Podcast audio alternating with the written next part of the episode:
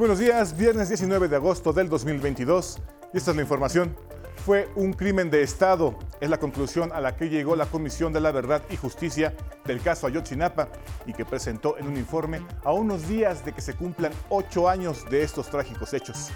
El documento agrega que autoridades federales y estatales del más alto nivel fueron omisas y negligentes, además de que alteraron hechos y circunstancias para establecer una conclusión ajena a la verdad de los hechos.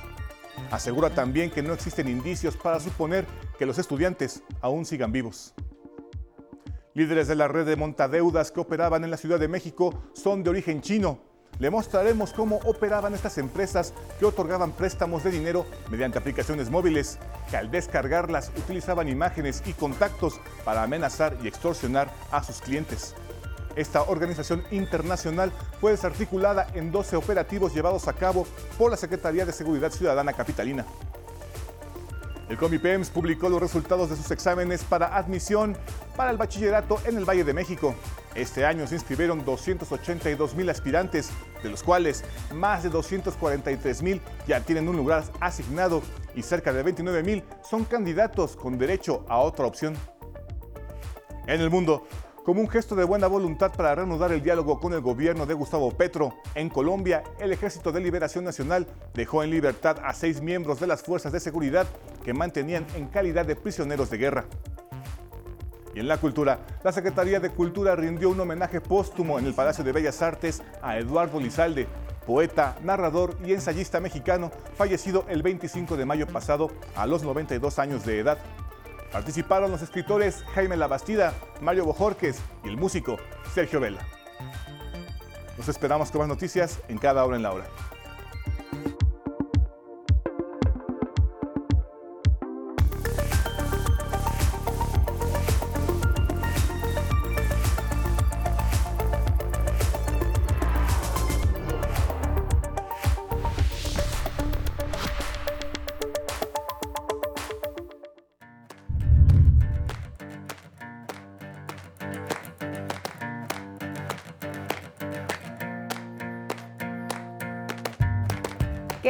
Trae este colectivo de baile conformado por presos de máxima seguridad? Es Filipinas y el reinicio de actividades en este mes de agosto que no realizaban por la pandemia. Fueron dos años.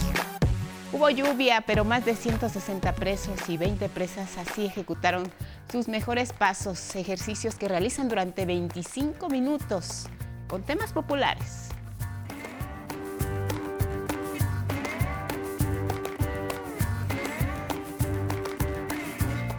Este acto acudieron autoridades penitenciarias, observaron la coreografía, destacaron que desde 2006 los presos de esta penitenciaría suben videos de sus coreografías para presentarse en público. En 2007 este grupo impuso un récord Guinness al haber incluido a uno más numeroso todavía, más de 1.500 personas bailando de manera simultánea. Presentaron en esa ocasión Thriller de Michael Jackson.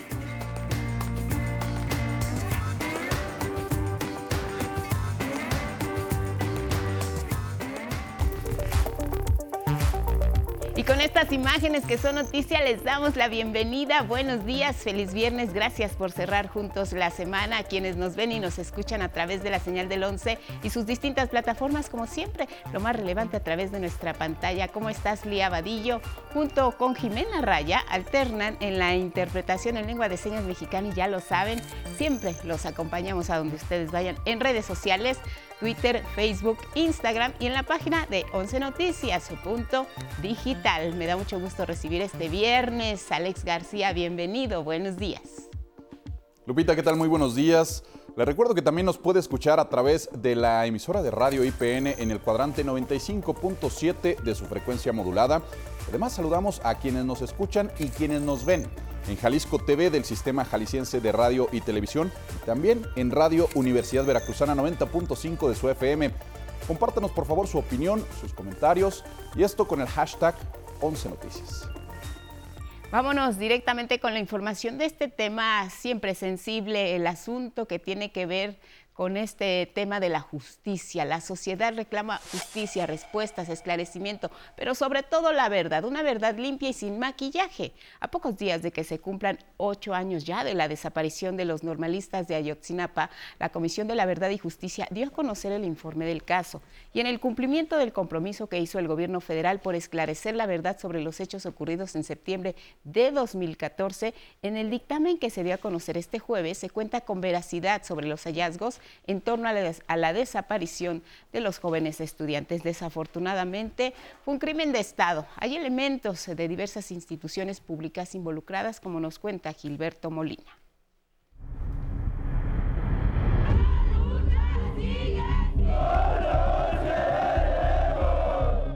La desaparición forzada de los 43 estudiantes de la normal Isidro Burgos fue un crimen de Estado en el que participaron autoridades federales, estatales y municipales, así como elementos del ejército, concluyó este jueves la Comisión de la Verdad y la Justicia del caso Ayotzinapa.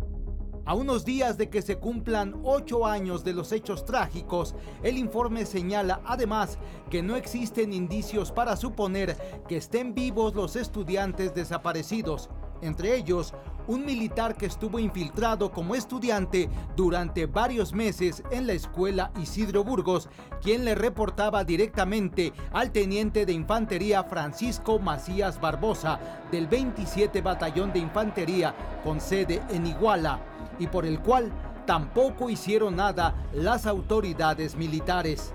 Asimismo, el informe indica que las autoridades civiles y militares en el sexenio de Peña Nieto no solo permitieron la desaparición de los estudiantes, sino su ejecución.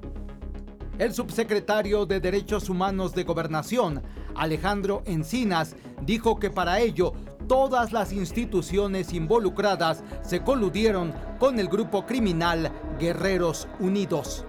Que la desaparición de los 43 estudiantes de la normal Isidro Burgos de Ayotzinapa, la noche del 26 al 27 de septiembre de 2014, constituyó un crimen de Estado en el que concurrieron integrantes del grupo delictivo Guerreros Unidos, y agentes de diversas instituciones del Estado mexicano.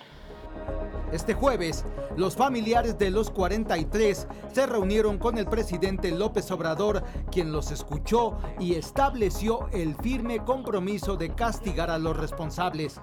El subsecretario de Gobernación, Alejandro Encinas, reconoció de manera escueta, pero sin ambigüedades, que se puede concluir la plena participación del ejército en los hechos a estas alturas de la investigación que llevan, ya hay una plena identificación de que hubo este, participación del ejército en, el caso, ¿no? en la desaparición y demás. Sí. Se investigará toda la cadena de mando en las Fuerzas Armadas para conocer a los responsables, afirmó Encinas. Y no solo eso, también se confirmó la presencia de un militar en activo entre los 43 estudiantes víctimas de desaparición forzada. Julio César López Patolsin, cuya búsqueda, que no ocurrió, hubiera facilitado el hallazgo de los normalistas.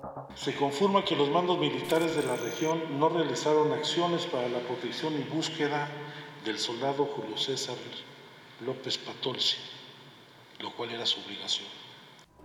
De acuerdo con las acciones de búsqueda por parte de la Fiscalía General de la República y del equipo argentino de antropología forense, se logró el rescate de 27 cuerpos en Guerrero. Se pudo identificar que tres de ellos, en efecto, pertenecen a los 43 normalistas de Ayotzinapa y por desgracia no hay indicios de que el resto siga con vida. Se confirma la identificación de tres de los 43 estudiantes desaparecidos que no hay indicio alguno de que los estudiantes se encuentran con vida. Por el contrario, todos los testimonios de evidencias acreditan que estos fueron arteramente ultimados y desaparecidos. El abogado de las familias de los normalistas, Vidulfo Rosales, dijo que el informe de la Comisión de la Verdad generará impacto, pero que necesitan valorarlo para fijar una posición. Es un informe complejo, grande, eh, necesitamos nosotros eh, hacer un análisis muy, exhaustivo del mismo para poder tener una mirada de conjunto y poder dar una posición política una posición sobre el mismo.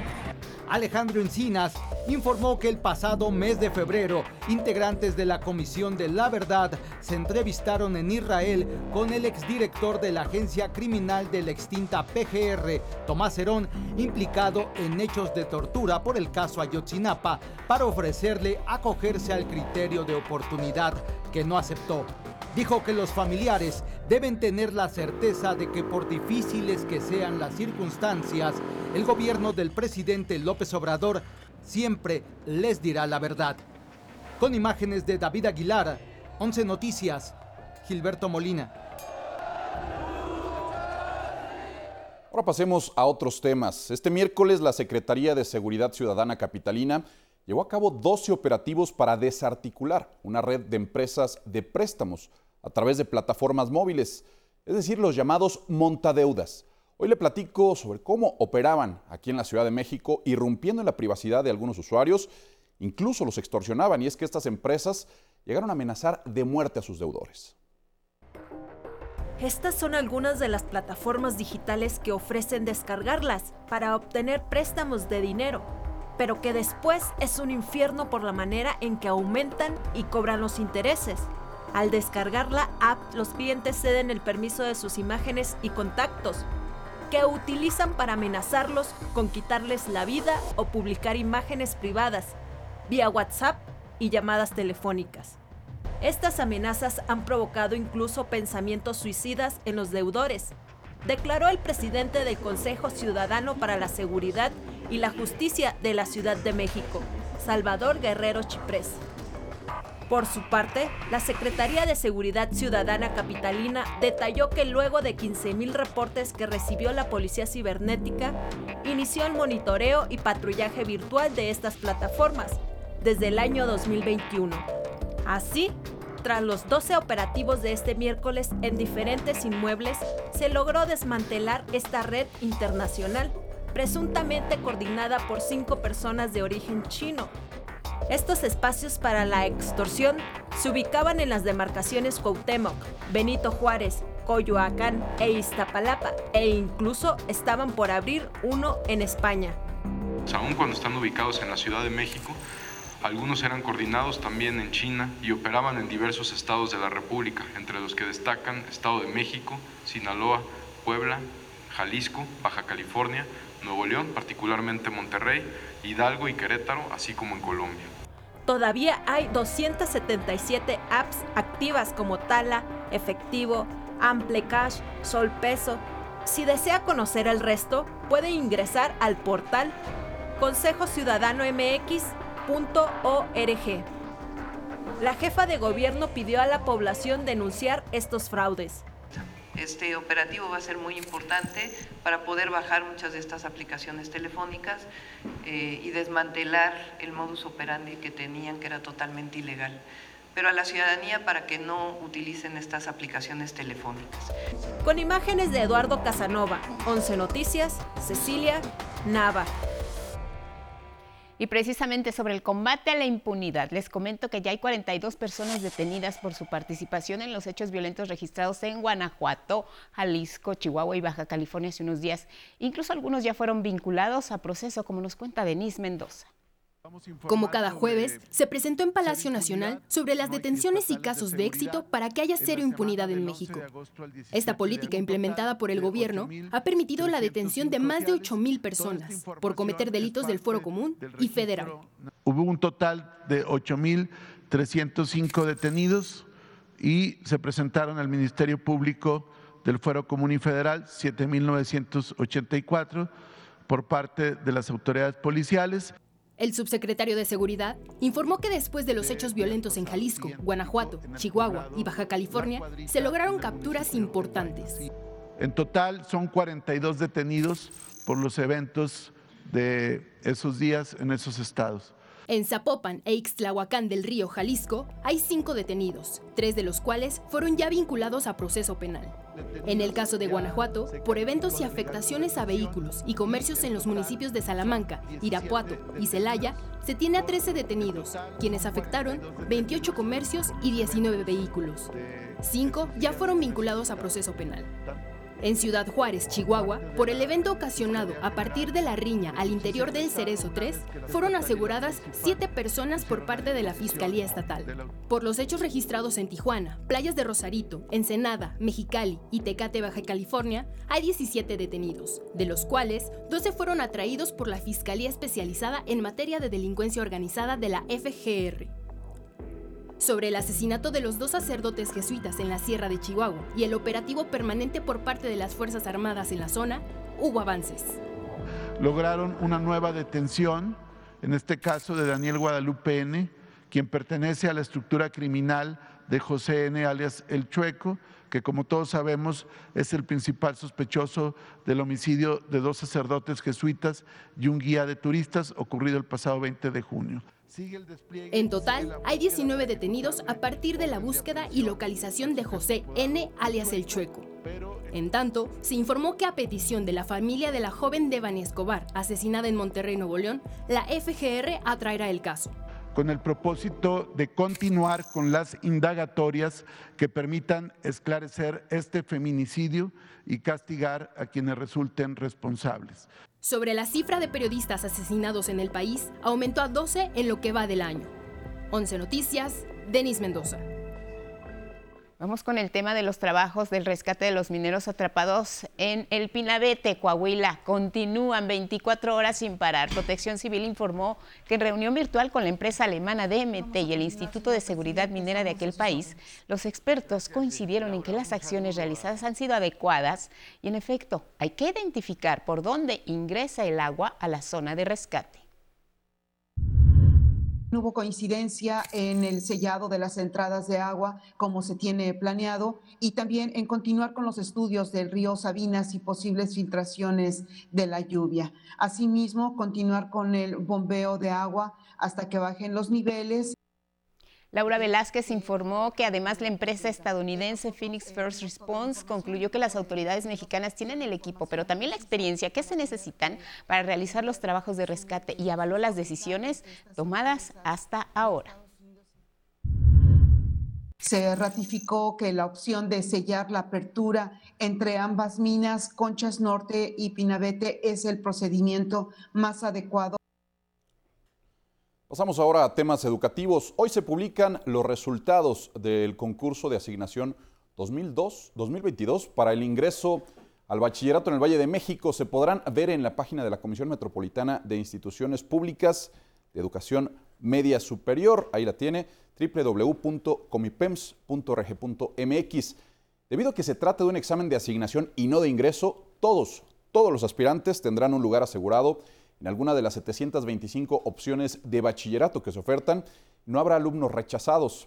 Se detalló que en este año se inscribieron más de 282 mil aspirantes, 7.249 más que en el año anterior, 243 mil ya tiene un lugar asignado y cerca de 29 mil alumnos con derecho a otra opción podrán elegir alguno de los 322 planteles que aún tienen lugares.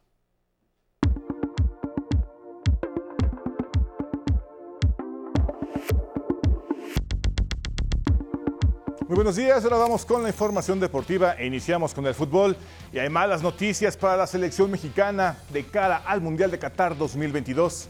Jesús Tecatito Corona prácticamente será baja de la selección para la justa mundialista después de sufrir una fractura de peroné entrenando con su equipo el Sevilla de España. Fue intervenido y se le colocó una placa con tornillos en el peroné, así como la sutura de ligamentos internos y externos del tobillo afectado. El hecho encendió las alarmas ante la escasez de delanteros y la sequía añeja de goles que México padece. Platiqué ya con, con Jesús, eh, eh, está este, sí, obviamente triste con esta situación, pero pues con mucha fuerza para salir adelante y esperamos que eh, no lleve tanto, que contemos con él en el Mundial. Y también en el balompié ya concluyó la jornada 9 de la Apertura 2022 Santos en la comarca lagunera recibió a León. y tras los 90 reglamentarios, el marcador fue de 2 a 1 en favor de los laguneros. En el encuentro entre Atlético San Luis contra Pumas, el marcador final fue de 3 a 2 en favor de los potosinos, lo que los coloca en ya en zona de liguilla. Y hoy inicia la jornada 10 con un juego Necaxa contra Guadalajara. Y en la Liga Mexicana de Béisbol, los Leones de Yucatán avanzaron a la serie de zona sur al derrotar a los Pericos de Puebla en duelo de bateo. Mire usted, 20 carreras a 17. Los yucatecos ahora serán rivales de los Tigres de Quintana Roo y los Pericos, al ser el mejor perdedor, enfrentarán a los Diablos Rojos del México. En el norte, hoy inician las series para acercarse a la Serie del Rey. Los tecolotes de los dos laredos se medirán ante los sultanes de Monterrey. La otra serie será de Acereros de Monclova y Toros de Tijuana, que iniciará en punto de las 22.35 horas. Y hasta aquí la información deportiva, Guadalupe. Qué duro momento para el Tecatito, para la selección, porque ¿cuánto tarda una recuperación de, de esto? Más o menos, pues que cuatro o cinco meses calcula, ¿no? Depende del jugador, pero sí son malas noticias, mal y de malas la selección, no hay gol, no hay jugadores que puedan acercarse al gol. Y bueno, el Tecatito, que era uno de ellos, como bien lo comentas, de cuatro o cinco meses fuera, si no es que más, depende de cómo se rehabilite él, pero sí una fractura de tobillo sí es muy importante.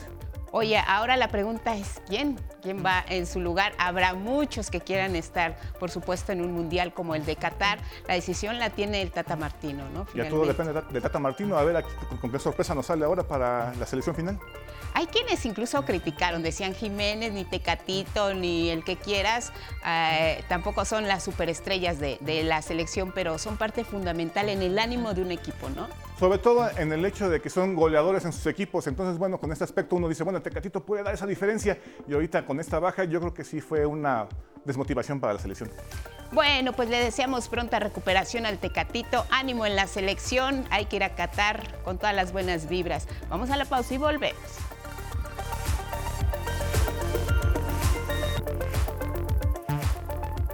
Son las 6.30 en el centro del país. Gracias por continuar en la señal del 11. Hablemos de temas de combate a la impunidad y corrupción. La Secretaría de la Función Pública indicó que existen casi 40 denuncias contra funcionarios de Segalmex, Seguridad Alimentaria Mexicana, sus siglas, por un daño de casi 9 mil millones de pesos. Esta red de corrupción operaba no solo en Segalmex, sino también en Liconza y Diconza. Es Denise Mendoza.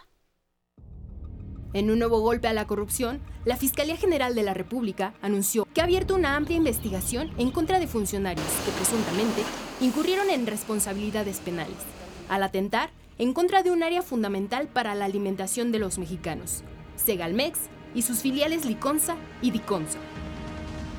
Segalmex es una dependencia encargada de promover la seguridad alimentaria y la nutrición, con programas de apoyo a pequeños productores y con redes de acopio y distribución de alimentos a las comunidades más vulnerables del país. En síntesis, es una dependencia encargada de apoyar a sectores pobres y marginados del país, con alimentos baratos y de bajo costo. Pero en lugar de ello, funcionarios de ella utilizaron recursos para beneficios personales, de acuerdo con 38 denuncias penales que ya son investigadas por la Fiscalía General de la República. Como parte de esa misma investigación, también se encontraron irregularidades y presunto daño patrimonial en Liconza y Diconza, por lo que sumado al daño a Segalmex, la afectación superaría los 9.500 millones de pesos. Con la información actualizada a la fecha, se encuentran en la Fiscalía General de la República 38 denuncias presentadas por la Procuraduría Fiscal de la Federación, la Unidad de Inteligencia Financiera, la Secretaría de la Función Pública y la propia Fiscalía General de la República. Las denuncias son por el delito de uso ilícito de atribuciones y facultades y las carpetas de investigación se están integrando bajo la óptica de delincuencia organizada. Luego de que se presentaron denuncias por fraude en Segalmex, el presidente Andrés Manuel López Obrador instruyó que se investigaran estas irregularidades. La Secretaría de la Función Pública practicó 84 actos de fiscalización desde la creación de Segalmex en 2019 y hasta el cierre de 2021, que incluyeron auditorías, visitas, verificaciones, con montos observados por 6 mil millones de pesos.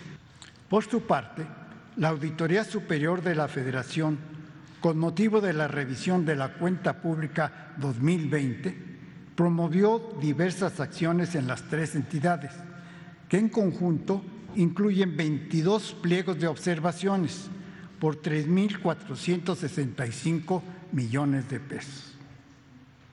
Los montos observados por ambas instituciones ascienden a 9.500 millones. La función pública, añadió, tiene abiertos 618 expedientes por presunta corrupción. Ante la exposición del secretario Salcedo, el presidente López Obrador puntualizó que no habrá impunidad. No hay impunidad para nadie, ni para mis hijos, ni para mi familia, para nadie.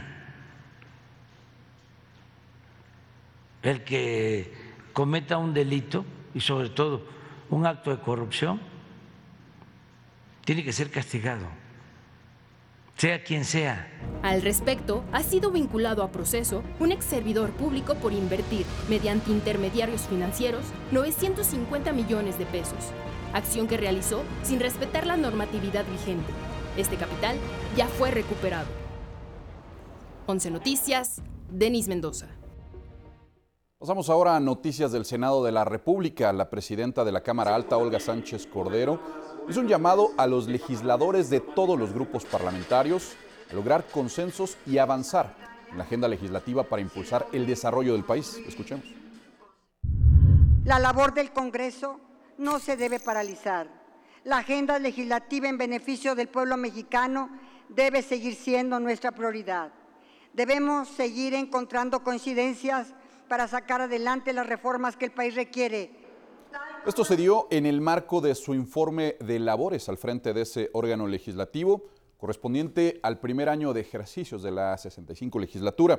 La también ministra reiteró, eh, destacó que en este periodo se alcanzaron acuerdos para que el 80% de las votaciones en el Pleno de la Cámara Alta se dieran por unanimidad. La salud de la democracia en el país, dijo, depende de la respetuosa relación entre los poderes públicos, también la colaboración entre las instituciones del Estado mexicano. Es tiempo de seguir dando pasos en el desarrollo de nuestras instituciones.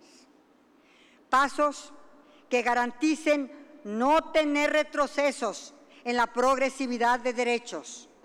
Una ceremonia realizada en la casona de la antigua sede del Senado y ante legisladores, gobernadores, secretarios de Estado, dirigentes partidistas e invitados especiales, Sánchez Cordero, quien dejará la presidencia de la Cámara Alta el 31 de agosto, reiteró que seguirá impulsando las libertades, la progresividad de derechos y también el bienestar del pueblo.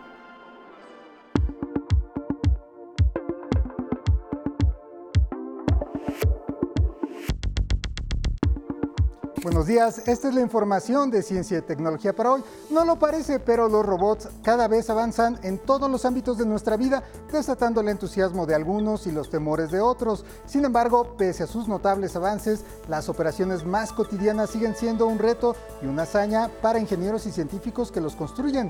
Algunos de estos avances nos los presenta precisamente Alejandro García Moreno. Abrir un cajón de la alacena para sacar alimentos es una tarea que podemos hacer sin esfuerzo alguno, pero para un robot, esto representa una hazaña que involucra el uso de la tecnología más avanzada hasta ahora disponible. Ingenieros de Alphabet, empresa matriz de Google, desarrollan robots de servicio para auxiliar a los humanos en las labores cotidianas. Lo que estamos tratando de averiguar es cómo damos a los robots la facultad para manipular cosas, porque ahí es donde está la verdadera utilidad para los humanos. Queremos un robot que ayude a ordenar tu habitación, que te ayude a cocinar o que te ayude a sacar la basura. Estas máquinas combinan un sistema de visión artificial, sensores de distancia, brazos mecánicos y machine learning, con sofisticados softwares de interacción desarrollados desde hace años con los asistentes de Google. Podemos hablarle a los robots e interactuar con ellos utilizando nuestro idioma natural. Incluso comunicarnos a través de interfaces de chats o mediante comandos de voz. Y esta interfaz de voz hace la interacción muy natural. Estos robots de servicio aún se encuentran en fase de desarrollo y a pesar de su avanzada tecnología, apenas son capaces de completar una docena de actividades. La apuesta del gigante de Internet es que en el futuro sus asistentes contribuyan con las labores de los hogares, oficinas o industrias. Todas esas cosas involucran la interacción con el mundo y una interacción con el mundo en ambientes completamente desestructurados. Esta es una tarea realmente complicada y lo que creemos es que utilizando el aprendizaje de las máquinas y la inteligencia artificial, seremos capaces de realmente mejorar y permitir que los robots realicen una incursión real en el mundo de los humanos. 11 Noticias. Alejandro García Moreno. Y arqueólogos norteamericanos encontraron decenas de huellas fosilizadas en el lecho de ríos secos en el desierto de Utah, en Estados Unidos. Se cree que su antigüedad data de fines de la era del hielo hace más de 12.000 años, cuando el planeta comenzaba a descongelarse. Encontramos los pies descalzos de distintas personas, incluidos adultos y niños que dieron pasos en una zona que parecía ser agua poco profunda y en la que hubo una capa de lodo. Probablemente pensaron que caminarían sobre arena durante un largo tramo y un minuto después tuvieron que sacar los pies del lodo. La arena que llenó estas huellas permitió que se preservaran perfectamente desde entonces. Los expertos creen que estas pisadas podrían corresponder a los ancestros de la actual tribu Shoshone que habitó los estados de Utah y el sur de Idaho. Hasta el momento, los registros más antiguos de habitantes de nuestro continente son huellas datadas hace 21.000 años y nuestro planeta mantiene una serie de condiciones únicas como la cantidad de agua líquida, pero estas bien pueden tener su origen fuera de la Tierra. El agua de nuestro planeta pudo haber llegado en asteroides que originalmente orbitaban los límites de nuestro sistema solar. Es la conclusión a la que llegó un equipo de científicos internacionales tras analizar las muestras del asteroide Ryugu, traídas a la Tierra por la misión japonesa Hayabusa 2. La sonda pudo recolectar 5.4 gramos de rocas y polvo del cuerpo que orbita el Sol a 300 millones de kilómetros de distancia. Tras analizar detalladamente su composición, los investigadores pudieron concluir que este tipo de asteroides clasificados como de tipo C son ricos en elementos orgánicos y agua, por lo que es probable que este líquido vital en la Tierra llegara a través de estos cuerpos celestes hace miles de millones de años. El estudio se publicó en la revista Nature Astronomy. Y en Viernes de Dinosaurios, en 11 Noticias, le presentamos la increíble y no triste historia de un dinosaurio colombiano y un petrolero desalmado. A finales de la Segunda Guerra Mundial, un geólogo de la Tropical Oil Company encontró un hueso del tamaño de su torso que mandó a la Universidad de California, en donde fue a su vez enviado a una bodega hasta ahora. Pues esta semana, Aldo Rincón de la Universidad del Norte en Barranquilla publicó en la revista Journal of Vertebrate Paleontology que en realidad se trata de un ejemplar único, que no solo es una nueva especie, sino que requiere un género completamente nuevo. Perijasaurus La Paz es el nombre, se trata de un saurópodo de tamaño mediano, de unos 12 metros de largo, de hace unos 175 millones de años de antigüedad. Su nombre se debe a la serranía de Perijá, donde fue encontrado, y a La Paz, en referencia al municipio de La Paz. Y esto fue todo de momento en la información de ciencia y tecnología. Que pase usted un buen día.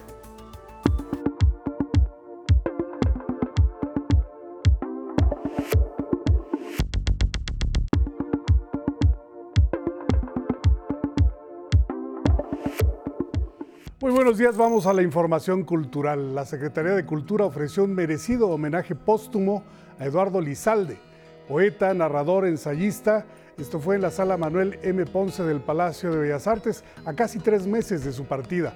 Participaron los escritores Mario Bojorques y Jaime Labastida, así como el especialista en música y académico Sergio Vela quienes destacaron la vida y obra de uno de los mejores poetas de los últimos años en lengua española, ganador del Premio Nacional de Lingüística y Literatura, la Medalla de Oro Bellas Artes y el Premio Javier Villaurrutia.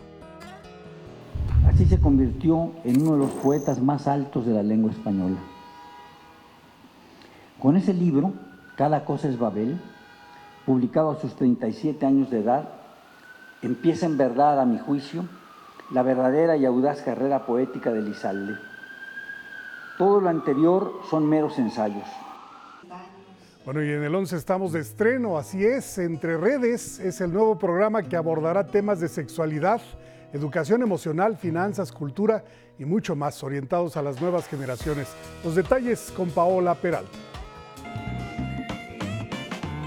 Con la música del grupo Molinet Cinema, se realizó la presentación de Entre Redes, un nuevo programa del 11 dedicado a jóvenes que buscan soluciones a los diversos problemas de la vida adulta. Pero empecemos a hablar de independizar. Tenemos grandes ejemplos de ello. Tenochtitlán se independizó de España, Angola se independizó de Portugal y Britney se independizó de ese maldito nido de víboras que eran sus familiares. Será conducido por el comediante y escritor Pablo L. Morán. Estará acompañado de grandes especialistas en temas como educación emocional, sexual, finanzas, cultura y mucho más. Eh, vamos a hablar de, eh, ya dije, imagen corporal, salud sexual este, y salud emocional, de temas que son bien importantes y que además pues se entrelazan muchísimo con las redes.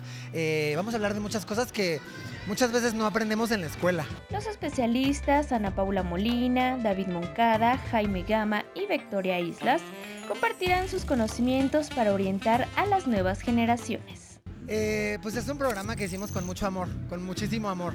Yo estoy por cumplir 30 años y de pronto yo decía, ay, por favor, imagen corporal, salud sexual, son temas que llevo aprendiendo desde que tengo 15 y de repente llegaron estos especialistas y me di cuenta que tenía mucho más que aprender.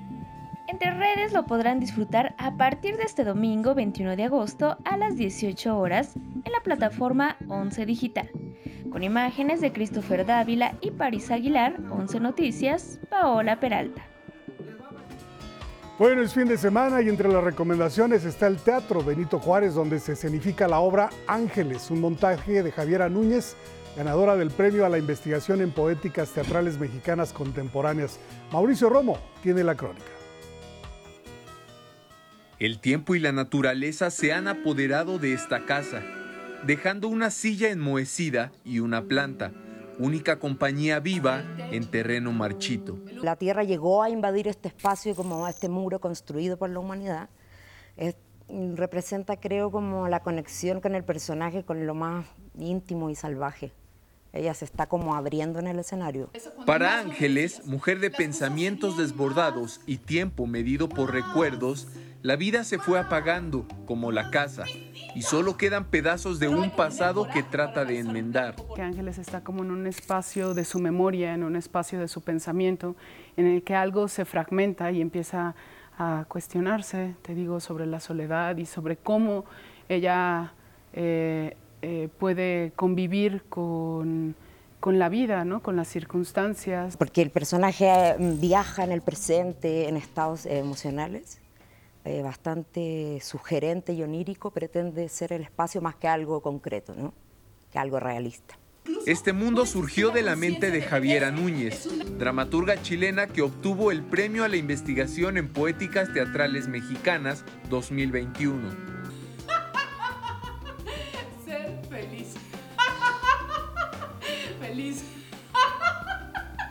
La obra Ángeles o de cómo se originó la tormenta en el vaso de agua de jueves a domingo hasta el 28 de agosto en el Teatro Benito Juárez, boletos en taquilla o en línea. Con imágenes de Genaro González y Eduardo Zamudio, 11 Noticias, Mauricio Romo. Vámonos al libro del día, es últimas noticias de Futbotitlán, la historia verdadera de la selección mexicana de Salvador García, que se presenta hoy a las 19 horas en el Museo Francisco Cosío de San Luis Potosí. Este libro en voz de su autor. Pero en el momento que quise escribir sobre la selección mexicana, yo no soy periodista deportivo, yo tampoco he sido eh, jugador profesional, me di cuenta que la única manera que tenía de abordarla era a partir del ensayo literario y cuando empiezo a abordar el tema, eh, descubro que la selección mexicana, el fenómeno selección mexicana, no puede entenderse sin hacer un repaso histórico, un repaso social, un repaso filosófico de nuestra historia como país de los últimos 30 años. Najib Yeya, el escritor, ensayista, eh, me hizo el honor de escribir el prólogo al libro y él en las conversaciones me decía, nunca me había divertido mucho con un libro tan triste. El, libro encuentra estos dos eh, discursos, la diversión y la tristeza mezcladas. Bueno, Leo, con el 11 estamos a punto de llegar a la última página del libro Fieras Familiares de Andrés Cota Iriart, editado por Libros del Asteroide, y del que tendremos sala de lectura mañana sábado a las 17 horas en la librería Rosario Castellanos del Fondo de Cultura Económica. Está ubicada en Tamaulipas 202 en La Condesa. También podrán seguirnos por Facebook del 11 y Twitter 11 Noticias TV. Y quien prefiera ingresar por Zoom solicite la clave por Twitter. El tweet de hoy es de Silvia Rocha y dice... Pero habría que preguntarse, ¿para qué salvar a una especie de la extinción si sus supervivientes quedarán condenados al encierro? Bueno, y tenemos nueva lectura, es Partes de Guerra, la novela más reciente de Jorge Volpi, editada por Alfaguara. Quien guste leer 17 páginas por día, enviar un tuit o más todos los días y asistir virtualmente a la sala de lectura el sábado 3 de septiembre será a las 12 horas porque Jorge Volpi está en España. Solicite su libro electrónico de cortesía, esto es muy importante. Solicítelo por Twitter con el hashtag Partes de Guerra. Hashtag Partes de Guerra. Bueno, y hoy se cumplen 86 años del fusilamiento del poeta español Federico García Lorca. En su honor el poema del día que en alguna parte dice... La piedra es una frente donde los sueños gimen sin tener agua curva ni cipreses helados. Quien lo solicite lo comparto por Twitter, arroba Miguel D, solo la D, L.A. Cruz. Hasta aquí Cultura. Buenos días.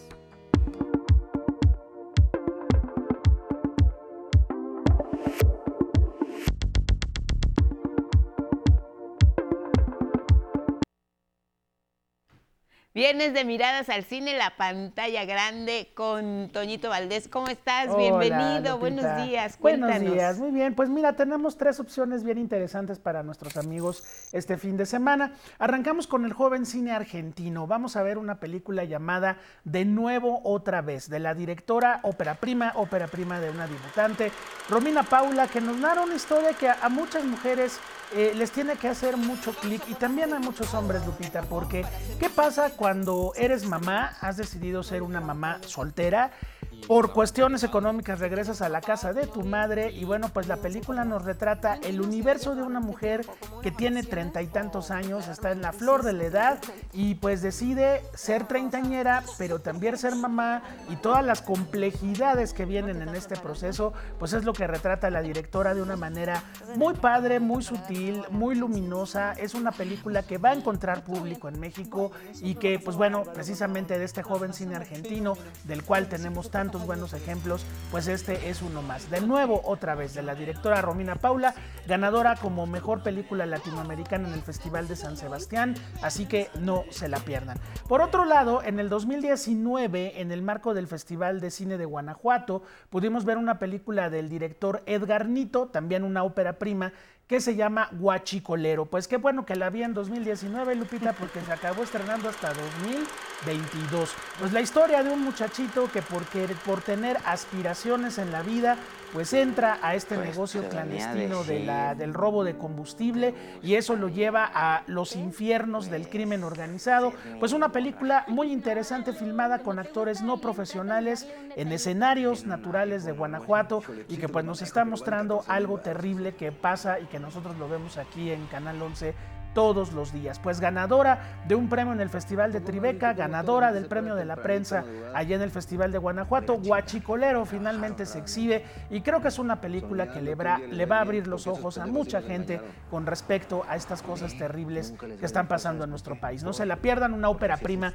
bien interesante, Guachicolero. Y pues nos vamos con uno de los grandes maestros del cine que regresa a la pantalla grande, Andrei Konchalovsky, pues seguramente para toda una generación significa muchísimo, el director de Siberiada, un hombre que también tuvo su etapa hollywoodense por ahí en los años 80 y ha regresado a Rusia pues a dirigir películas como la que tenemos el día de hoy, Queridos camaradas, ambientada en 1962 en el momento en el cual después de la muerte de Stalin y después de un cierto periodo de apertura, la Unión Soviética vuelve a ser un país profundamente cerrado hacia sí mismo, pues tenemos la historia de una camarada ferviente, creyente creyente en lo que el Partido Comunista le dice y un día pues le toca presenciar la brutal represión de una huelga de obreros en la cual su propia hija desaparece. Y entonces pues el personaje tendrá que darle la vuelta totalmente a su forma de pensar y bueno, lo que nos propone Andrei Konchalovsky es pues más bien que no hay que caer en ninguna ideología que obligue a la obediencia ciega y que bueno, finalmente pues aquí el personaje tiene una lección de vida importantísima. Pues filmada como filman los grandes maestros, Konchalovsky debe andar ahorita rozando ya casi los 90 años, así que es un ejemplo de cine clásico filmado en el 2020 y que nos habla pues de un hombre muy crítico hacia la situación de su país allá en Rusia. Y bueno, pues nos llega en un momento también complicado de, de las relaciones de Rusia con el mundo. No se la pierdan, queridos camaradas, pues este buen cine soviético o ex cine soviético que nos trae el maestro Konchalovsky. Pues ahí están, Lupita, tres opciones, creo que muy interesantes, creo que para todos los públicos. Y bueno, pues aquí este, en un fin de semana complicado porque eh, fue el regreso a clases o viene el regreso a clases. Siempre las entradas de cine bajan en este periodo porque los papás andamos Sí. este, apoquinando con útiles y uniformes, pero vayan al cine si tienen la oportunidad y vean estas tres películas. Se nos termina el verano y triste que se nos cierren salas cinematográficas, Sí. la del CNA. Bueno, toda una Eh. generación que, que íbamos allá cuando era todavía Cinemark, Toñito. Cinemark, Después claro. pasó a ser eh, ya Cinemex Sí. y, y cierra, ¿no? Estaba ya en muy malas condiciones. Yo tuve oportunidad el año pasado de, Sí, de- de tienes entrar y, y- no fue realmente una experiencia muy fea. Y bueno, antes este el Pedro Armendáriz, el cine Pedro Armendáriz, que era maravilloso. Super pantalla, con Pues todavía bueno. estas pantallas enormes que se veían. Así Como el, está. el Agustín Lara también. Claro, el latino, el Diana, Sí, ¿no? Qué belleza. Pues así es la historia, se mueven la, se mueve, ojalá ahí llegue eh, pues alguna otra cadena o, o, bueno, ya que es terreno de, de la Secretaría de Cultura, pues que se haga una sala o salas dedicadas al cine mexicano, no sé, la utilidad ahí está, pero pues sí, se nos van, siempre que se va a una sala de cine se nos van recuerdos muy bonitos. Sí, porque además, Claro. fíjate, ahí estaban los estudios Churubusco también. Claro, Eh, yo me acuerdo eh, que nos dejaban, incluso ya después ya no se pudo, pero podías estar en el pastito esperando la hora de tu película, bien a Sí. gusto, Alcanzabas a la ver el backlot. atención. Yo también tuve la oportunidad de regresar, me dio mucha tristeza ver las condiciones, incluso del desde el estacionamiento. Sí, sí, sí. Era todo un lujo y, y muy padre ir porque además puedes hacer el recorrido por las instalaciones, Claro. recorrer este El parte del cenar. el, el cenar, el teatro, Claro, había claro. una librería, en fin, como dice, se cierra un capítulo importante. Pues sí, y este fue la primera sala privada del país, este, la primera vez que a veces oímos buen sonido y vimos buenas proyecciones. Bueno, en fin, así se va la historia del cine, mi Lupita. Bueno, así y así se escribe. Y así se Toñito, escribe. gracias por las recomendaciones. Gracias. Abrazo con mucho cariño. Gracias, mi En Lupita. casa estamos en comunicación. Te vemos ¿Cómo la no? próxima Claro semana. que sí. Gracias. Y antes de, de irnos a la pausa, te invito a ti, Toñito, como siempre, todos los viernes y a ustedes en casa a que nos acompañen. Seis de la tarde en punto, el programa en persona. Ahora con la maestra queridísima Julieta Fierro, física, astrónoma, divulgadora de la ciencia, una mujer extraordinaria. Vale la pena que conozcamos su historia. ¿Qué tan cercano fue su papá para estar pues ahí pegado y que se hicieran las tareas, se cumpliera con todo lo que se requería en ese momento de educación? No, pues mis dos papás la padecieron porque era un colegio francés, no hablaban francés. Y yo me acuerdo estar llorando agarrada de las faldas de mi mamá y que me explicaran que escribía yo horrible y yo lloré y lloré y mi mamá pues con cara de what. y mi papá pues estaba bien ocupado, trabajando. ¿Y él fue quien eh, la acerca a la ciencia? Él fue el que compró una televisión para ver el canal 11 y vimos la primera transmisión de la clase de matemáticas. Claro. En 1959, Canal 11 del Instituto Politécnico Nacional inició transmisiones desde un pequeño estudio con cámaras de circuito cerrado en el casco de Santo Tomás. Yo la vi desde la primeritita y mi papá estaba tan orgulloso. Decían, mire, este es el futuro de la humanidad.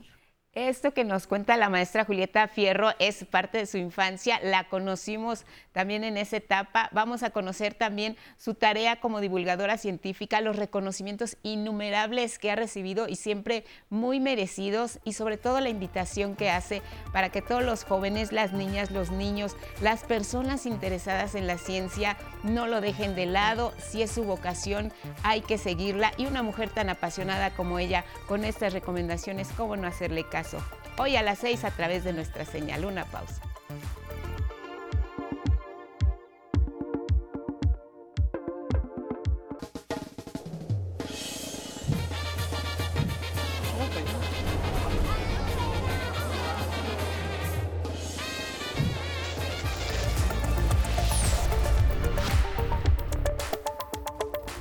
Gracias por continuar con nosotros. Esto es cada hora en la hora. El gobierno de la República destacó que con la política de cero impunidad han sido detenidas más de 8 mil personas por delitos del fuero común y federal. Por los hechos violentos de la semana pasada en Jalisco, en Guanajuato, Chihuahua, también en Baja California, se han logrado capturas importantes. En total son 42 detenidos por los eventos de esos días en esos estados. Empresas de Alemania y Estados Unidos avalaron que los trabajos que ha realizado hasta ahora el gobierno federal en la mina El Pinabete para el rescate de 10 trabajadores atrapados, formó la Coordinadora Nacional de Protección Civil, Laura Velázquez Alzúa. Se ratificó que la opción de sellar la apertura entre ambas minas, Conchas Norte y Pinabete, es el procedimiento más adecuado con base en 38 denuncias penales, la Fiscalía General de la República abrió una amplia investigación en contra de funcionarios que presuntamente incurrieron en responsabilidades penales al atentar en contra de un área fundamental para la alimentación de los mexicanos, Segalmex y sus filiales Liconza y Diconza. Los integrantes de esta red de corrupción utilizaron recursos para beneficios personales. La afectación superaría los 9.500 millones de pesos. No hay impunidad para nadie, ni para mis hijos, ni para mi familia, para nadie. El que cometa un delito y sobre todo un acto de corrupción tiene que ser castigado, sea quien sea. En información internacional, como un gesto de buena voluntad para reanudar el diálogo por la paz, gobierno del presidente Gustavo Petro en Colombia, el Ejército de Liberación Nacional dejó en libertad a seis integrantes de las fuerzas de seguridad que mantenían en calidad de prisioneros de guerra. Nuestro gesto humanitario es parte de la voluntad política para que el pueblo colombiano tenga el derecho al bienestar, la democracia y la vida digna. En la cultura, aquí en el 11 estrenamos el programa Entre Redes, que será conducido por el comediante escritor Pablo L. Morán.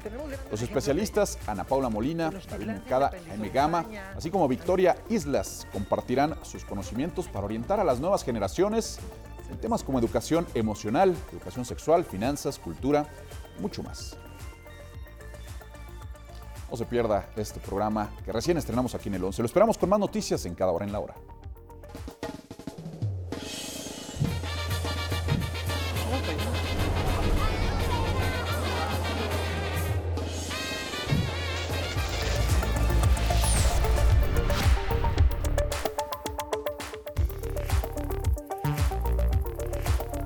Saludos y buenos días al Pacífico Mexicano, allá a las 6 con 4, 7 con 4 en el centro del país. Gracias por continuar en la señal del 11. Asuntos relacionados con la agenda nacional en el Palacio Legislativo de San Lázaro. Siguen los foros sobre la reforma electoral propuesta por el presidente Andrés Manuel López Obrador. Recordemos que estos foros son parte de un ejercicio llamado Parlamento Abierto. Todas las opiniones se toman en cuenta para decidir el futuro del país en este asunto. En la jornada de este jueves, el tema la veda electoral y la propaganda gubernamental. Rubén Fieitalnes.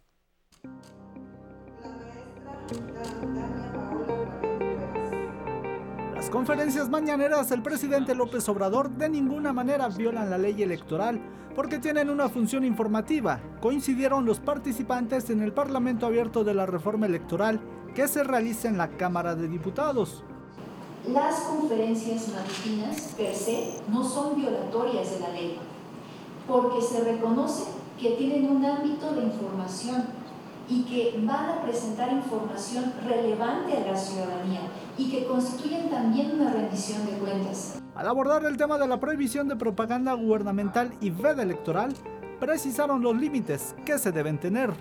La mañanera se puede, se puede hacer, se puede difundir siempre y cuando ¿no? no choque o no se empate con algún otro momento, por ejemplo una campaña electoral, en donde el contenido de la mañanera pueda eventualmente tergiversar o transgredir algún derecho.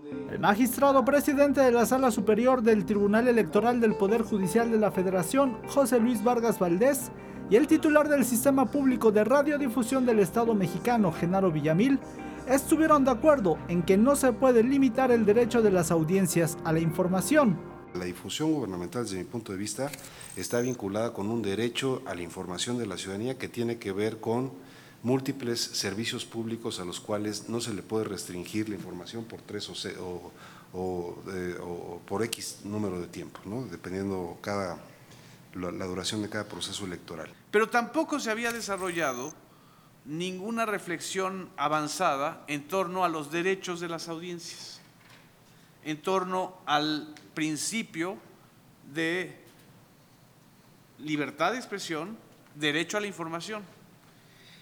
Y todo se cargó, desde mi punto de vista, a garantizar el principio de la equidad de la contienda.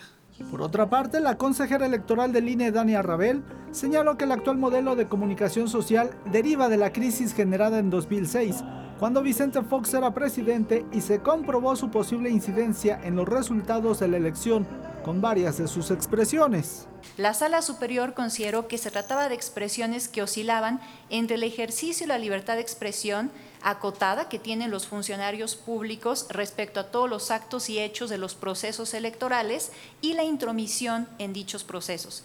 Y concluyó diciendo que estas expresiones en su momento impregnaron a su auditorio y pudieron contribuir en alguna forma para determinar su intención de voto. Villamil dijo que estamos ante una oportunidad importante para replantear el modelo de comunicación político-electoral que se heredó de la crisis de 2006. Creo, sinceramente, que hay un enfoque o una postura punitivista que no ayuda y no está ayudando a tener un debate mucho más equilibrado. Luis Vado, especialista en justicia constitucional, aseveró que el actual modelo de comunicación social fue realizado cuando había otra realidad en el país, es decir, enfocado a la radio y la televisión, cuando actualmente el Internet y las redes sociales tienen gran penetración entre la población.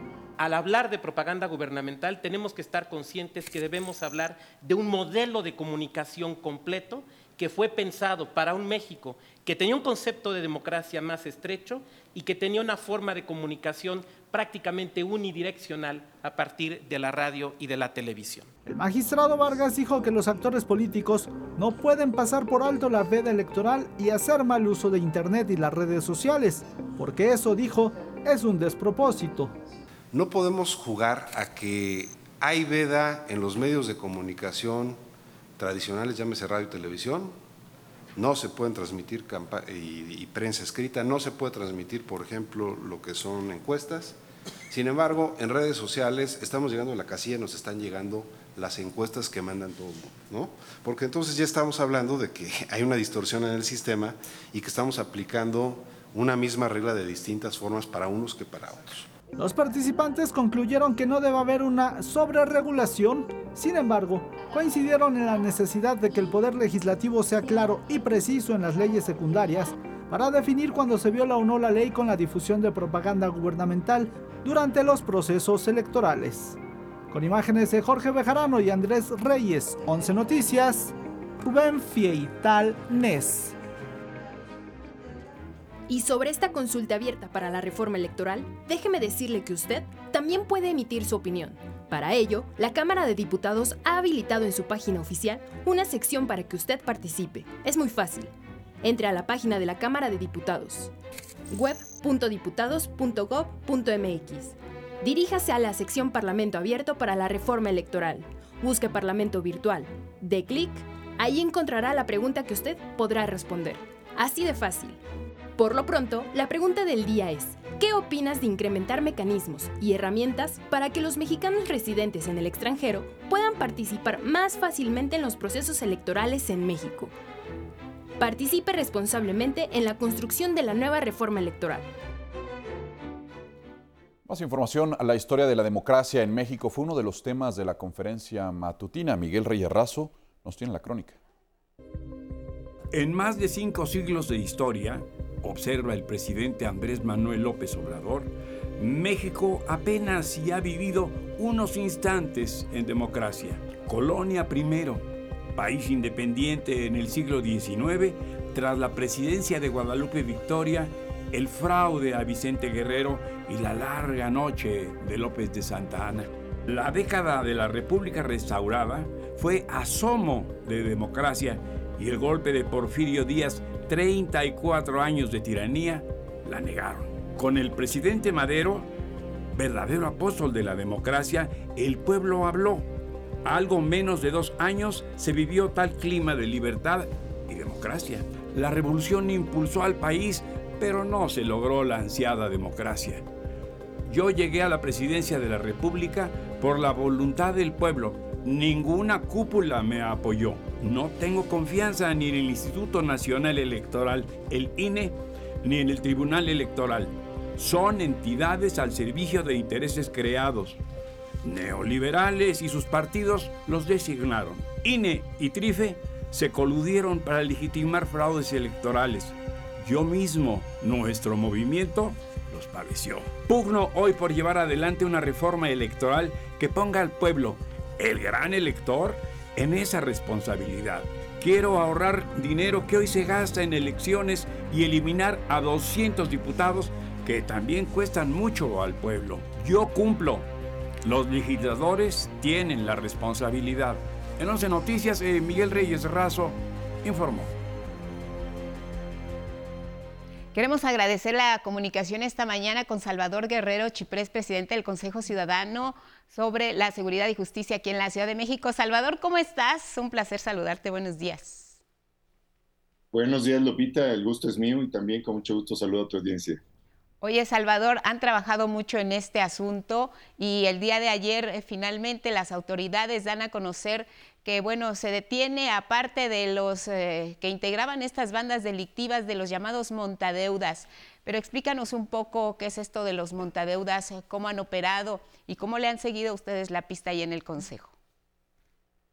Bueno, en el Consejo Ciudadano recibimos, como tú sabes, Lupita, llamadas de todo el país y desde hace 14 meses comenzamos a escuchar, saber de algunos reportes que nos indicaban primero que había una gran oferta de liquidez fácil, sin trámites, sin ir al buró de crédito, eh, sin revisar ningún tipo de antecedente de manera inmediata y con tasas bajas. Entonces las personas en necesidad pues decían, bueno, me conviene, les piden un anticipo, dan el anticipo y después ocurren dos cosas. La primera es que a veces ya no hay más contacto y esas empresas, pseudoempresas o organismos delictivos se quedaban con el anticipo. En otro caso sí daban el anticipo y luego venía un crédito, pero a lo largo del primer mes o el segundo mes se modificaban arbitrariamente las condiciones del crédito, aumentaban las tasas, el monto que había que pagar o se adelantaba la fecha para pagar y a partir de ese momento, si había alguna resistencia legítima, por supuesto razonable, de la persona que era la deudora, a partir de ese momento amenazaban con destruir su reputación, su reputación personal, diciendo que esta persona era pues eh, eh, ladrona, saqueadora, violadora, pederasta, inclusive usaban eh, datos e imágenes de esa persona y eventualmente inventaban estas historias pseudodelincuenciales para presionar extorsivamente a esas personas de manera que entregaran una parte mayor del patrimonio que les correspondía. Entonces, básicamente de eso tuvimos eh, varios datos durante 14 meses, pero en los últimos cuatro meses, ya cuando habíamos identificado 130 de estas aplicaciones y páginas web y pseudoempresas, llegamos a 679 y los últimos cuatro meses hemos estado planteando con el Gabinete de Seguridad que encabeza la doctora Claudia Sheinbaum este problema, de manera muy diligente la Fiscalía, por supuesto la Secretaría de Seguridad Ciudadana, demostraron que en la medida en que hay decisión política, voluntad técnica, denuncia ciudadana, se pueden realizar cosas que interrumpan la impunidad. Y eso es lo que ha ocurrido en las últimas 48 horas en un operativo que no tiene precedente a nivel internacional, porque este es un fenómeno global. Esta oferta de dinero fácil es un fenómeno global. Y ojalá que pronto ocurran eh, medidas semejantes en nuestro país y por supuesto en todos los países donde este fenómeno se presenta, porque ahí anda circulando dinero internacional procedente de todas las fuentes imaginables por ese propósito. Toda una política del terror, eh, casos eh, terribles y no sé si entre el auditorio tú incluso Salvador o las personas que nos escuchan en radio conozcan a alguien que fue víctima precisamente de estos montadeudas, era terrible ver su preocupación, ver cómo incluso tenían temor, como bien dices, eh, porque utilizaban su información personal. ¿Cómo era precisamente esta forma de captar a, a sus víctimas? ¿Cómo operaban, Salvador? Bueno, está a disposición de prácticamente todo mundo algún tipo de mensajes que puede llegar por WhatsApp, por SMS, que puede estar en una situación híbrida. Te entregan en alguna central camionera, en alguna avenida importante de cualquier ciudad de nuestro país, te entregan flyers, volantes y ahí te invitan a utilizar estos créditos o préstamos fáciles. Después, la siguiente etapa es que te convencen de bajar una aplicación y al bajarla tú les das acceso a prácticamente todos tus datos y contactos. Así que te pones, después de estar en una situación de vulnerabilidad económica por la cual los buscas, te colocas en una vulnerabilidad personalísima, puesto que a partir de ese momento, con la amenaza de que pueden difundir sobre ti historias falsas, en ese momento pues te encuentras arrinconado doblemente porque tienes la necesidad del dinero, la tuviste, y ahora tienes la necesidad de salvarte de esa amenaza de que te destruyan en términos de tu imagen profesional, laboral, familiar o de tus amistades. Entonces, este es el modo en que operan. Así que estos centros telefónicos, seis de los cuales fueron intervenidos, no son todos, entiendo que operan, insisto, en todo, eh, operan en todo el mundo, pero en nuestro país operan también en varias ciudades. Oye, y por, por, ejemplo, en el caso de las personas eh, que eran eh, sorprendidas eh, con mayor medida, me llamó la atención que en el estudio que ustedes presentaron se encontraban también las mujeres ocupando pues un, un lugar ahí importante. ¿Por qué en este caso, Salvador? Fíjate que nosotros encontramos entre junio y diciembre del año pasado que alrededor del 60% de las víctimas eran mujeres. Este año subió esa proporción 10 puntos porcentuales, estamos hablando de casi el 70%. A veces los hombres no reportan por pena que fueron engañados, pero las mujeres son muy activas y dinámicas en ese aspecto. Entonces, son mayormente las mujeres que hablan de sus problemas, que reportan y que están en una disposición eh, muy asertiva para que se haga justicia. Entonces, estas llamadas que, insisto, recibimos en el Consejo Ciudadano, en la Secretaría de Seguridad Ciudadana, en la Fiscalía General de Justicia, de todas las procedencias, nos indican que sí, la mayoría de las víctimas son mujeres, que además tienen que resolver situaciones de emergencia inmediata en sus casas por pues eh, un conjunto de tradiciones y elementos culturales o pseudoculturales, ellas están a cargo muchas veces de muchos, muchos gastos. Y señalar también que fíjate que el 86% de los daños patrimoniales son menores a 30 mil pesos. Eh, puede decirse fácil, pero eso puede significar tres o cuatro meses de ingreso para una familia. Ahora, eh, ya entendimos eh, que las autoridades están actuando, que se está desmantelando esta red. ¿Qué, va a pasar con las personas que fueron defraudadas en estos casos? ¿Qué pasa con ellas, Salvador? Bueno, en primer lugar, nuestra indicación es que todo el mundo establezca una especie de moratoria generalizada de pago hasta que se aclare la situación. Esa es nuestra sugerencia. No hay por qué tener ningún tipo de urgencia, es lo que percibimos nosotros después de estos meses de crecimiento exponencial de estos eh, pseudoorganismos empresariales o francamente delictivos que estaban extorsionando y defraudando a las personas. Así que yo considero que se, justifica perfectamente una moratoria de pagos. Y por el otro lado, para las personas que buscan dinero, pues reconstituir sus relaciones con la banca, que a su vez debería aprender a proporcionar liquidez de una manera mucho más accesible al conjunto de la población. Muy bien, Salvador, pues las recomendaciones, eh, revisarlas también en la página del Consejo, que ahí están de manera permanente y te agradecemos a ti y a todos los integrantes del Consejo Ciudadano para la Seguridad y Justicia este trabajo y siempre la comunicación abierta con el público del ONCE. Gracias, Salvador. Gracias a ti, Lupita. Hasta luego. Buen día. Hasta la próxima, gracias, buenos días. Y es momento de enlazarnos hasta Berlín, Alemania. Tomás Parro, periodista de la Deutsche Welle. Y sí, la crisis ahora de la industria cervecera que se vive en Alemania causada por la pandemia, la situación energética en Europa, en fin. Tomás, eh, cuéntanos cómo está el tema también de la guerra en Ucrania. Adelante, buenas tardes para ti.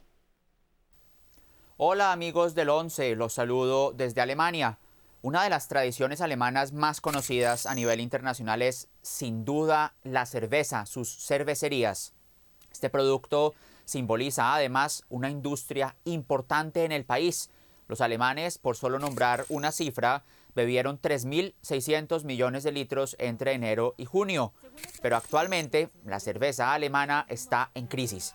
La pandemia del coronavirus ya había afectado la industria con una significativa caída en el consumo, en especial causada por el cierre de los bares, la cancelación de festivales y eventos y las medidas de restricción para ciudadanos. La demanda repuntó un poco en el primer semestre del año, pero las cifras no llegan a los niveles prepandemia.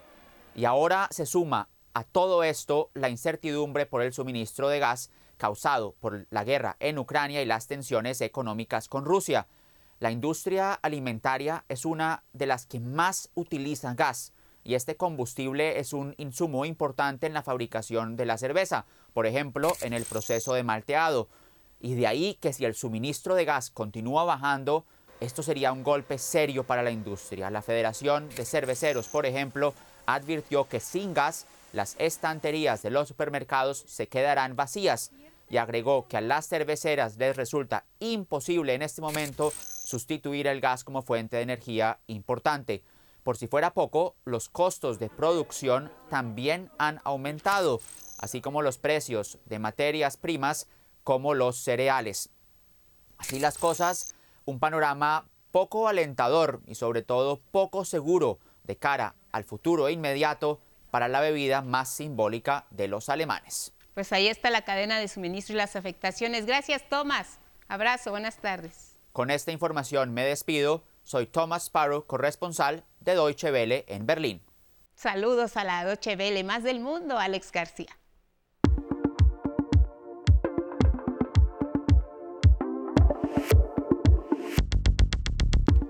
Más información del mundo y vamos a ver qué destaca la prensa internacional en este día. Iniciamos con la primera plana del diario español El País. Ahí lo tiene usted en pantalla. En su nota principal dice la sequía fuerza España a invertir más de 300 millones en desaladoras. Expolicía que eh, debido, eh, explica, perdón, explica que debido al cambio climático, el gobierno español se ha obligado a aumentar recursos en máquinas para potabilizar agua y así cubrir el abastecimiento para las personas. También en otra información secundaria se lee, Zelensky aleja la expectativa de paz en Ucrania. Nos menciona que el mandatario ucraniano descarta negociar si Rusia no deja los territorios ocupados. En su foto principal nos muestra a Antonio Guterres, secretario general de las Naciones Unidas, también a Recep Tayyip Erdogan, presidente de Turquía, y a Volodymyr Zelensky, presidente de Ucrania, conversando precisamente en Ucrania. Pasamos ahora a Estados Unidos. The New York Times nos menciona en su portada que un juez federal dio una semana al Departamento de Justicia para proporcionar una copia redactada de la declaración jurada que se utilizó para justificar la búsqueda sin precedentes del FBI a la residencia del expresidente Donald Trump. En otra información nos menciona que el abrasador verano de Europa ejerce una presión sobre el suministro de energía, ya que el verano seco ha reducido la energía hidroeléctrica en Noruega, amenazando los reactores nucleares, también en Francia se ha obstaculizado el transporte de carbón en Alemania. En su imagen de primera plana nos muestra dos, nos muestra los estragos que ha dejado las altas temperaturas en Francia. Pasamos ahora a Argentina. El diario La Nación tiene como encabezado declaraciones del ministro de Economía Sergio Massa, quien llamó al diálogo para la, por la crisis económica, pero la oposición desconfía de la convocatoria. También añade que el ministro admitió que se necesita apoyo, pero no hizo ninguna propuesta formal. En información internacional, una noche de fiesta pone en apuros a la primera de Finlandia. Esto luego de que circulan en redes sociales videos de una intensa celebración en la que participó Sana Marín, la gobernante de 36 años. Y en su foto principal también una imagen dada durante el asalto con un arma de fuego a un adolescente para quitarle un teléfono celular. Se trata de uno de los dos recientes robos de este tipo que han conmocionado Argentina. Pasamos ahora a nuestra vuelta al mundo. El presidente Andrés Manuel López Obrador aseguró que es necesario insistir en la integración de los pueblos de América Latina sin rechazar la universalidad. En un video enviado al seminario Unidad de la Diversidad organizado en Argentina por la CELAC, CAF, también el Banco de Desarrollo de América Latina, el mandatario mexicano reiteró su propuesta de unidad en todo el continente, incluyendo también a Estados Unidos y Canadá, para así poder competir con otras regiones del mundo. Debe de cambiar ya esa política eh, obsoleta, los intervencionismos, eh, los golpes de Estado, el que se respete la soberanía de los países y eh, pensar que nos necesitamos y que podemos eh, fortalecernos mucho como región en el mundo. Por su parte, el mandatario argentino Alberto Fernández, en calidad de presidente pro tempore de la CELAC, agradeció a López Obrador participar en el cambio en favor de la región. Creo que le está haciendo mucho bien a México y le está haciendo mucho bien a Latinoamérica, porque debo admitir que aun cuando nos habla de las posibilidades de ampliar nuestra CELAC e incluir a los países del norte, es el primer presidente mexicano en muchos años que mira a América Latina. Es el primero. Nos vamos ahora a Colombia, donde el Ejército de Liberación Nacional dejó en libertad a seis miembros de las fuerzas de seguridad que mantenía en calidad de prisioneros de guerra. Lo anterior se dio como un gesto de buena voluntad para reanudar el diálogo por la paz con el gobierno del presidente Gustavo Petro.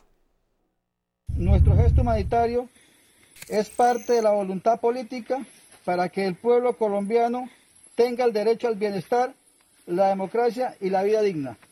Saludamos la voluntad del nuevo gobierno del presidente Gustavo Petro de reconocer los anteriores compromisos que han hecho el Estado colombiano con el ELN. Como mediadora, la Defensoría del Pueblo confirmó la liberación.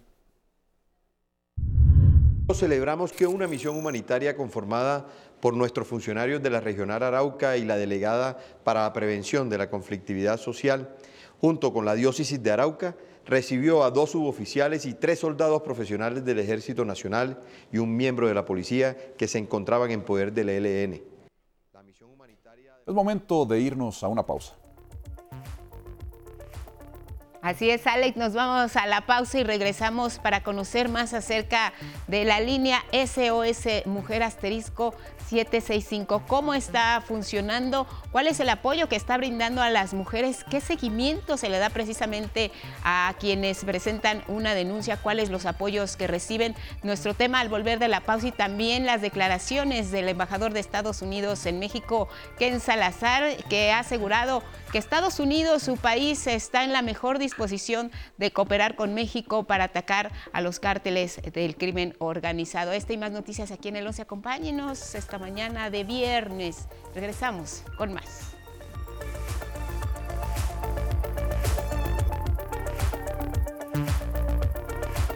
Son las 7 con 31 en la hora del centro. Gracias por continuar en la señal del 11 y nos enlazamos con Marcela Figueroa, subsecretaria de Desarrollo Institucional de la Secretaría de Seguridad Ciudadana de la Ciudad de México. La línea de atención SOS Mujeres 765 opera desde finales de julio. ¿Cómo ha avanzado, Marcela? Un gusto saludarte. ¿Cómo estás? Buenos días. ¿Qué tal, Lupita? Muy buenos días. Buenos días a tu audiencia. Gracias, Marcela. Oye, pues hace poco pues que está funcionando esta línea, ¿cuál ha sido la respuesta, cuál ha sido el funcionamiento para que más mujeres sientan que están apoyadas y que se les da seguimiento a sus denuncias por cualquier tipo de violencia, Marcela? Bueno, informarle a la ciudadanía, hemos tenido muy, muy buena respuesta por parte de las mujeres de la Ciudad de México. A tres semanas del funcionamiento de la línea hemos recibido 672 llamadas. 510 eh, de ellas han sido de no emergencia Es decir, que eh, las mujeres en ese momento han llamado para solicitar algún tipo de asesoría legal, eh, asesoría psicológica, incluso asesoría médica. Eh, estas llamadas, en ese momento que ellas, que ellas marcan al asterisco 765, pues se identifica que no es una emergencia y se transfieren a Locatel para que se les atienda, digamos, con tranquilidad, con calma, con todo el tiempo que se, que se requiera. 166 de esas llamadas sí han sido de emergencia, es, decir, que en ese momento la mujer estaba viviendo la situación de violencia y eh, pues se despachó una patrulla, en varios casos también incluso una ambulancia para, para atender cuestiones ¿no? de emergencias médicas que también estaban sucediendo en ese momento. Esa ha sido la, la respuesta de la línea. Aquí lo importante de resaltar eh, para el gobierno de la Ciudad de México, para todas las instancias del gobierno que participamos en esta, eh, en esta línea de atención eh, de, de, SOS Mujeres, es decirles a las mujeres de la Ciudad de México que no están solas, que ellas en ese momento no estén viviendo una emergencia o que en ese momento que llega la policía no no quieran presentar una denuncia, ahí no se acaba la atención del gobierno de la Ciudad de México. Claro. Eh, para nosotros lo más importante de esta línea es el seguimiento que se les está dando a las mujeres. Por ejemplo, en caso de que llegue una patrulla y la mujer en ese momento decida que no quiere poner una denuncia, eh, bueno, la policía en ese momento, se, ¿no? en ese momento acaba, digamos, ¿no? su, su función, pero al día siguiente le va, va, a recibir una llamada de la Secretaría de las Mujeres o del Consejo Ciudadano eh, para dar seguimiento a su caso, darle apoyo, eh, darle toda la asesoría que necesita para que en determinado momento, pues, no solo presente una denuncia, sino poder apoyarla en salir del círculo de la violencia. Así es, y precisamente sobre, sobre este tema, Marcela, ¿qué tan necesario era implementar esta línea telefónica de atención de ayuda de seguimiento? ¿Por qué en este caso se pone a disposición de las mujeres? ¿Cuáles son los índices de violencia que se viven en una capital como la nuestra? Claro, sabemos que el, problema de la violencia es un problema no solo de la ciudad, del país, incluso ¿no? del mundo. Eh, también es, parte de una visibilización de la violencia que, vivimos las mujeres. Eh, no, es, no es nueva, ¿no? Es de, prácticamente de la historia de la humanidad, pero en tiempos recientes, como bien ustedes saben, pues también se ha visibilizado más eh, la violencia y los tipos de violencia además que vivimos las mujeres por ser mujeres, ¿no? Eh, entonces, la importancia para nosotros de, la implementación de esta línea, sobre todas las cosas, es darles un canal a las mujeres eh, para atenderlas, ¿no? Ese es el, primer, el primer paso. Y el segundo paso tiene que ver con lo que mencionaba, eh, qué sucedía antes, ¿no? Cuando llamamos al 911 y pues llega una patrulla en el momento a veces eh, no contestan en el domicilio, ¿no? Alguien habló, un vecino escuchó, ¿no? el pleito, los gritos, eh, ¿no? Los, incluso de ayuda, ¿no? Pidiendo ayuda. Eh, llaman al 911 para pedir que la policía intervenga, pero cuando llega la policía, pues nadie contesta, ¿no? En el domicilio, por más que tocamos, que gritamos, que preguntamos, nadie contesta y nadie abre pues la policía en ese momento no puede entrar porque pues eso es propiedad privada, no estaríamos nosotros cometiendo un delito como, como policía. Eh, entonces, la importancia que tenemos ahora o, lo que más quisiera recalcar es este seguimiento que damos a, todos los casos que nos hablan. Tenemos casos eh, que decían ¿no? que, que la mayoría de los casos han sido de mujeres que no eh, que en ese momento no estaban sufriendo de violencia, en ese preciso momento, pero cuando las atendemos con calma, ¿no? dándoles asesoría jurídica, eh, legal, psicológica, nos damos cuenta, identificamos que en efecto son mujeres que están en riesgo de violencia feminicida. Y en ese momento, pues, ¿no? Las canalizamos. Tal vez en el momento que nos hablaron, en ese preciso momento no estaban viviendo violencia, pero cuando las atendemos, nos damos cuenta que sí están viviendo eh, en un alto riesgo. Entonces ahí les damos toda la información, todo el acompañamiento para que ¿no? Eh, pues salgan de ese círculo de violencia. En el caso de los agresores, eh, ¿qué ocurre con ellos? por las denuncias que se han presentado, a veces las personas, las mujeres, tienen miedo de denunciar porque piensan que va a quedar en la impunidad este asunto. Marcela, ¿qué podemos decir al respecto? Totalmente, eso no es un tema que, que, también venimos trabajando con la Fiscalía General de Justicia de la Ciudad de México, que pues es una entidad autónoma, pero que trabajamos en total coordinación con la Fiscalía General de Justicia de la Ciudad de México. La policía ha detenido ¿no? en, en flagrancia en el momento de la, de la agresión eh, ya ¿no? a muchos agresores en estas tres semanas, bueno, en general siempre, pero si nos enfocamos al tema de la línea, o sea, por la línea, sí hemos tenido, sí hemos tenido detenciones, más de 20 detenciones, eh, y todas estas pues también están siendo tratadas eh, de una manera muy especial, ¿no? En, en, los ministerios públicos, precisamente para evitar, ¿no? que, vuelva a surgir algún tema de eh, agresión a las mujeres, ¿no? También estamos trabajando en, en cómo se le va a dar seguimiento eh, a, esos, a, esos agresores.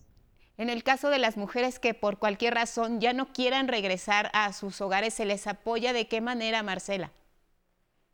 Sí, la, Secretaría de las, tanto la Secretaría de las Mujeres como la Fiscalía General de Justicia a través de sus centros de justicia para las mujeres tienen refugios en donde pueden estar ellas y sus hijos, ¿no? Eh, en casos de que necesiten salir del hogar. Hay que recordar que en la Ciudad de México eh, tenemos, tenemos la ley de el agresor sale de casa. Eh, nuestra, ¿no? El planteamiento que hizo la jefa de gobierno hace, hace ya más de dos años es que eh, pues por qué la mujer es la que tiene que dejar el hogar, ¿no? Entonces hay todo un, proceso legal que hay que hacer, ¿no? Que también se le da acompañamiento a la víctima, a lo mejor en ese momento sale y, ¿no? Le damos refugio en estos espacios que, tienen, eh, que tiene el gobierno de la Ciudad de México, pero también la acompañamos a que eh, podamos hacer que más bien el agresor salga de casa y ella pueda regresar a su domicilio con, con sus hijos. La recomendación final, Marcela Figueroa, subsecretaria de Desarrollo Institucional de la Secretaría de Seguridad Ciudadana, ¿cuál sería para las mujeres? Pues por parte del gobierno de, la Ciudad de México decirles a las mujeres eh, de esta ciudad que no están solas, que el gobierno de la Ciudad de México está trabajando coordinadamente con todas las instancias, seguridad, salud, Secretaría de las Mujeres, Fiscalía, estamos todos trabajando coordinadamente eh, para ofrecerles eso, ¿no? Seguridad eh, y que puedan salir de ese círculo de violencia. No están solas, marquen al asterisco 765. Muy bien, pues lo tendremos a la mano, Marcela, y por supuesto te agradecemos a ti y al gobierno de la ciudad su disposición para conversar con el auditorio de Canal 11, subsecretaria de Desarrollo Institucional de la Secretaría de Seguridad Ciudadana del Gobierno de la capital. Gracias, Marcela, un fuerte abrazo y buenos días. Gracias a ustedes, que tengan muy buen día. Igual para ti, muchas gracias. Les comento de esta información relacionada con Pemex y el Sindicato de Trabajadores Petroleros que acordaron un aumento salarial 4% directo al salario, 2.25 en prestaciones. Y es que Petróleos Mexicanos precisó que con este incremento a sus más de 90 mil trabajadores sindicalizados se garantiza el respeto y cumplimiento de sus derechos y prestaciones establecidos en la ley. Durante las negociaciones, ambas partes coincidieron en la voluntad de construir un acuerdo justo en beneficio de la comunidad petrolera. Mira, el gobierno de Estados Unidos ofreció a México su respaldo en la lucha contra la criminalidad. Y esto tras reunirse con empresarios, el embajador estadounidense Ken Salazar indicó que en la medida en la que se trabajen en las zonas de mayor inseguridad, habrá más confianza para los ciudadanos, para los visitantes, pero también para la inversión.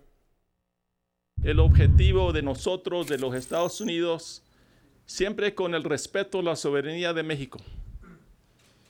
Y es de asegurar que llegamos a resultados en esto de la seguridad y que en su tiempo podamos tener un México donde todo esté verde. El embajador indicó que garantizar la seguridad de los ciudadanos es prioridad binacional y esto por encima de cualquier otro tema. En esto de la seguridad es más fundamental que los otros temas de inquietud que son difíciles, incluso el TEMEC y la consulta. Porque esas cosas se pueden resolver y se van a resolver. Por su parte, el presidente del Consejo Coordinador Empresarial, Francisco Cervantes, se pronunció por mejorar los protocolos de actuación de las fuerzas de seguridad, también el respaldo, respaldó, respaldó que el ejército mexicano entre a las entidades con los altos niveles de criminalidad. Pasamos ahora a temas más amables. Le vamos a presentar la historia de Juan José San Juan. Él es un chef mexicano que ha destacado por su labor altruista y que realiza en favor de migrantes mexicanos y latinos. Vamos a conocer su historia.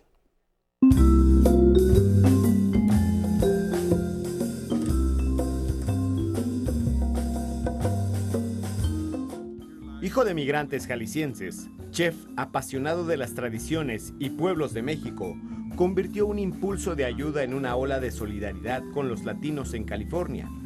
Es Juan José San Juan III, héroe de la pandemia, cuando organizó a un pequeño grupo de chefs para apoyar con alimentos a miles de personas que lo necesitaban. La experiencia le cambió la vida y le dio el impulso para detonar una ola de soporte social para migrantes mexicanos y latinos en general. Dar de comer a otros le apasiona. Lo define como un acto que nutre el cuerpo, pero sobre todo el alma. Ahora resulta que el que le está nutriendo el alma es a mí, porque ya poder apoyar a nuestra comunidad, finalmente poder decir, ah, puedo regalar comida, puedo apoyar, ah, puedo apoyar a chefs jóvenes que quieren trabajar, que tienen la misma pasión por nuestra comida mexicana, nuestras tradiciones que yo, Nacido en Estados Unidos, aunque ya naturalizado mexicano, Juan José siente orgullo por Mascota, municipio de Jalisco que vio nacer a sus padres. Desde los 10 años de edad, trabajó en el restaurante fundado por sus progenitores, de comida mexicana tradicional. Aprendió el oficio y creó tres restaurantes más. Su historia dio un vuelco cuando instaló el primer Food Drive, o distribución gratuita de comida de la pandemia, en Los Ángeles, el 27 de marzo de 2020 y entre todos al final regalamos más de 1.500 comidas ese día.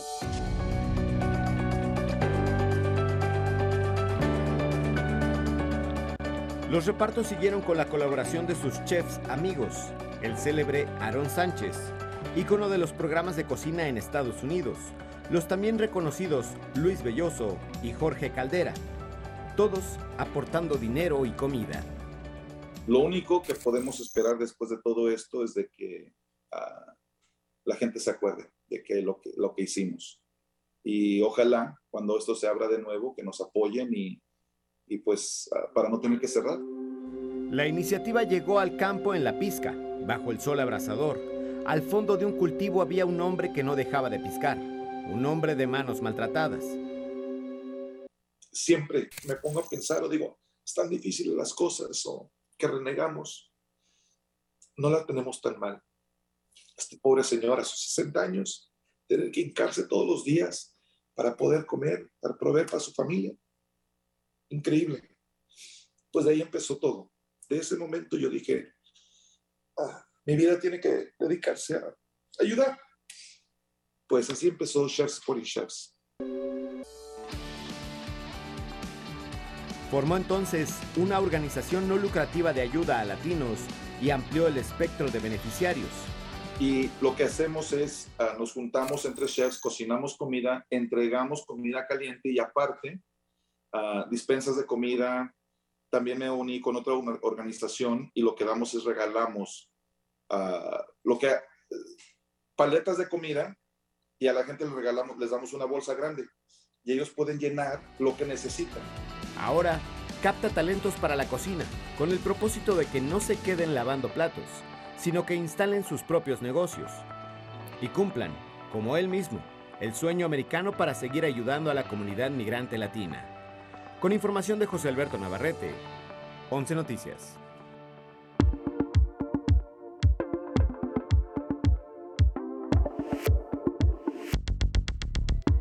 A revisar algunos eh, diarios de los estados del país. Primeras planas.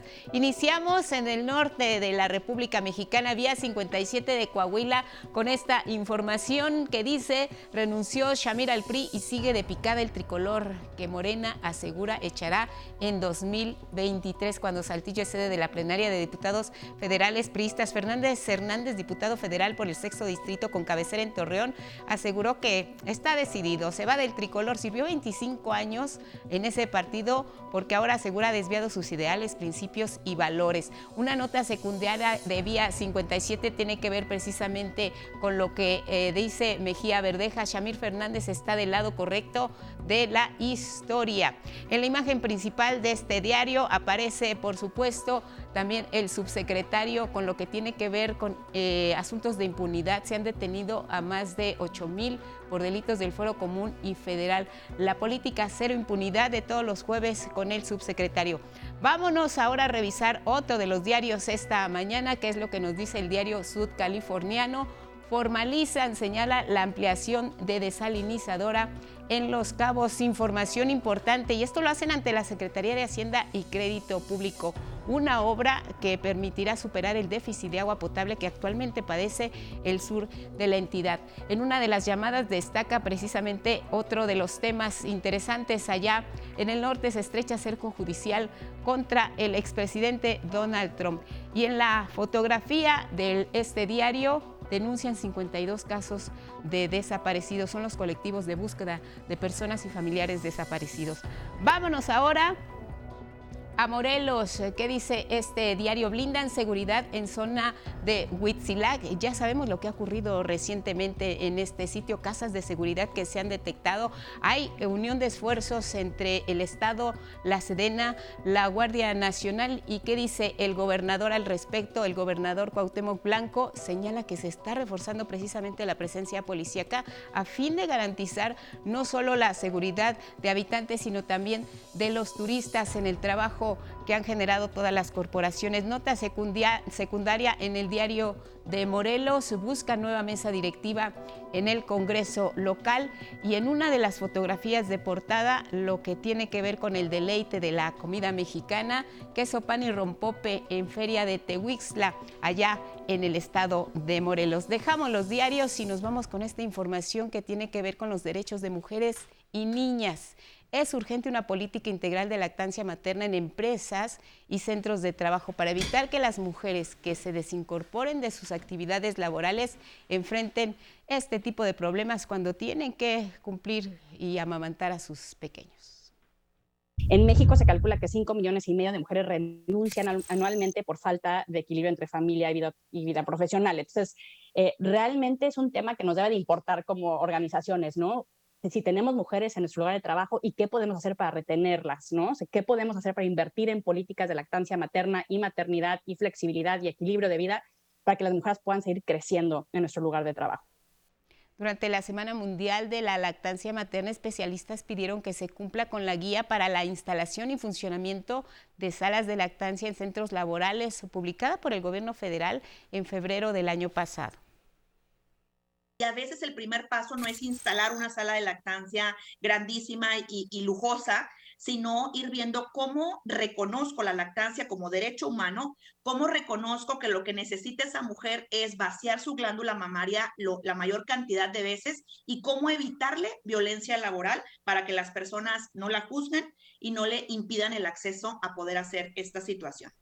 En el foro Oportunidades para fortalecer prácticas de lactancia materna en las empresas se pidió respetar la Ley Federal del Trabajo en el derecho de las madres a dos descansos de 30 minutos en su jornada laboral para alimentar a sus hijos hasta los seis meses de nacidos, para lo cual las salas de lactancia representan un gran apoyo. Pasamos ahora a temas en materia de salud. El virus del papiloma humano, si no es tratado a tiempo, podría causar enfermedades más graves, como el cáncer. Gerardo Martínez Fernández nos tiene los detalles. Y entonces me dice, es virus de papiloma. Inmediatamente pensé cáncer, ¿no? Desde el 2005 a Marcela esas palabras no se le olvidan. Su vida cambió. De la noche a la mañana ya era parte de la estadística del virus del papiloma humano. Un sentimiento de culpa la invadió. Ahí se, se vienen los pensamientos de si yo hubiera si me hubiera protegido. Del virus del papiloma humano existen más de 150 variantes. A cada una se le dio un número. Algunos son de bajo riesgo. Al 6 y al 11 se le relaciona con el 90% de las verrugas genitales más comunes que desaparecen sin necesidad de tratamiento. Sin embargo, de entre los de alto riesgo, el 16 y 18 son los más peligrosos porque causan el 70% de los cánceres cervicouterinos, lo que no alcanzó a Marcela. No es fácil todo este proceso y sobre todo que con el cáncer no se juega. ¿no? El cáncer es este, una enfermedad muy traicionera. En más de un 80% de los casos se sabe que el virus del papiloma humano se transmite por contacto sexual y el caldo de cultivo son las partes húmedas como la vagina, cuello uterino, vulva, ano, uretra del pene, la boca o bien la garganta. Sé que es un virus de transmisión sexual que nos puede generar diversas enfermedades. Miriam también ya construyó los cimientos de vida de la salud de Valentina, su hija. De oídas, supo de la vacuna contra el papiloma humano para niñas de entre 11 y 12 años y ya se la aplicaron. Sí, nos informamos con oncólogos y principalmente con mi ginecólogo. Y nos dijo eh, que era el mejor regalo que le podíamos eh, dar en la vida, o uno de los mejores, a mi hija. Por eso decidimos aplicársela. El tema era para mí ajeno, probablemente hasta ignorante en ciertas cosas y por eso decidí salir de esa zona de confort e informarme. En el caso del Estado de México, en noviembre reiniciará la vacunación gratuita con 390 mil dosis contra el papiloma humano y el objetivo será inmunizar a 140 mil niñas de quinto y sexto año de primaria. La última vez que se vacunó aquí en el estado fue en octubre del 2019. Posteriormente se vienen los dos años de la pandemia. Se nos pretende terminar de entregar en el mes de octubre aproximadamente 390 mil dosis. Por favor, vacúnense si tienen esa oportunidad y este, infórmense sobre el tema. 11 Noticias. Gerardo Martínez Fernández. Más información, el músico, compositor y también escritor Armando Rosas presentó su obra literaria más reciente, Mis sinceros bemoles, mediante la que cuenta historias que vivió en su juventud. Melissa Roura nos cuenta los detalles. ¿Por qué te niegas a despegar? ¿Por qué te aferras a no soñar? Así inicia una de las canciones del ya histórico músico, compositor y cantante Armando Rosas. Allá, por la década de los 80, fue compañero de Rodrigo González, Rafael Catana, Carlos Arellano, Nina Galindo, Fausto Arellín, entre otros que formaron parte de la escena musical rupestre, movimiento contracultural del centro de México. Armando Rosas ha regalado al mundo variedad de canciones que narran historias de distintas índoles, desde lo que sucede y sucedía en el barrio hasta lo que le pasa a un papalote, y casi sin darse cuenta, de pronto había redactado ya 20 capítulos de su primera novela que hábilmente retrata la juventud de aquellos ayeres. En ese tiempo éramos unos vagos profesionales completos. En días de vacaciones salíamos de las 9 de la mañana y a veces regresábamos a las 9 de la noche y, intento hacer memoria y creo que no comíamos, o sea, tomábamos por ahí un refresco y se acabó. Mis más sinceros bemoles. Cuenta con 180 páginas que circulan con un estilo similar a la escritura de la onda y hasta pareciera que es un reflejo rupestre registrado en papel. Pues básicamente es una, es, es una historia, pero la columna vertebral son las canciones. Las canciones son las que van encadenando la historia y esto se asemeja un poco a lo que fue los inicios de la comedia musical. En muchas ocasiones este, apunto alguna frase que me llega, que leo, este, y un poco en el libro viene esa parte de estos procesos, ¿no? Mientras los lectores nos deleitamos con sus más sinceros bemoles, Armando no detiene su creación musical. Y, escribí una suite para eh, cantante solista, coro y orquesta. Pero bueno, pues son de esos proyectos que, que ya no se pueden llevar a cabo de manera independiente por los costos. 11 Noticias, Melissa Roura. Vamos a revisar el tema de lo que está ocurriendo en Sonora. El monzón mexicano y un sistema de baja presión han ocasionado lluvias persistentes, derrumbes en carreteras, caída de árboles y postes de luz. Las consecuencias hay que tener eh, precaución con la crecida de los ríos, las inundaciones evidentes que vemos en estas imágenes, algunas calles y avenidas, pues miren nada más, prácticamente los autos bajo el agua. El pronóstico es que durante los próximos días van a continuar estas tremendas precipitaciones.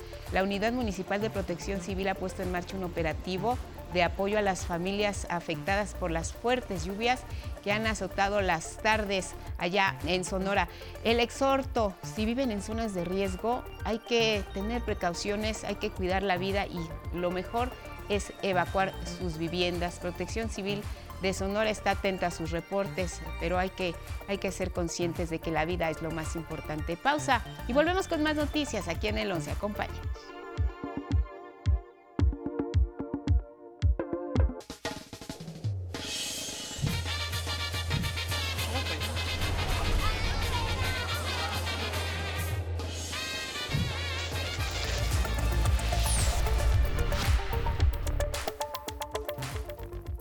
Buenos días. Seguimos con cada hora. En la hora, la Fiscalía General de la República investiga una red de corrupción que operaba en Segalmex, Liconza y Diconza, en la que funcionarios presuntamente utilizaron recursos para beneficios personales. Hay 38 denuncias penales investigadas. La Secretaría de la Función Pública estima que el daño patrimonial supera los 9.500 millones de pesos. Las denuncias son por el delito de uso ilícito de atribuciones y facultades y las carpetas de investigación se están integrando bajo la óptica de delincuencia organizada. Dos empresas extranjeras, una alemana y otra de los Estados Unidos, avalaron los trabajos de rescate realizados por el gobierno federal en la mina El Pinabete, donde se encuentran atrapados 10 trabajadores. La Coordinación Nacional de Protección Civil indicó que ambas compañías coinciden en que se debe identificar por dónde ingresa el agua a la zona de rescate para proseguir con los trabajos. Las conferencias matutinas del presidente López Obrador no violan la ley electoral porque son informativas. Así coincidieron participantes del Parlamento Abierto de la Reforma Electoral que se lleva a cabo en la Cámara de Diputados.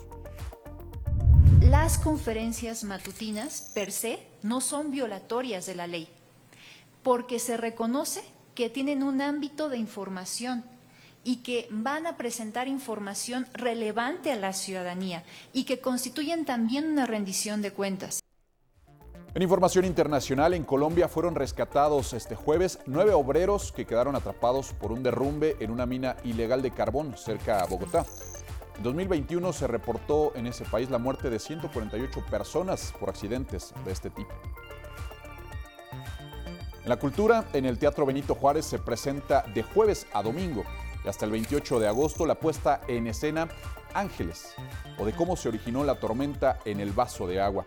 La obra narra la historia de Ángeles, una mujer que está en la búsqueda de respuestas sobre su vida y la soledad. También otros estados de ánimo que experimenta el ser humano en su vida diaria.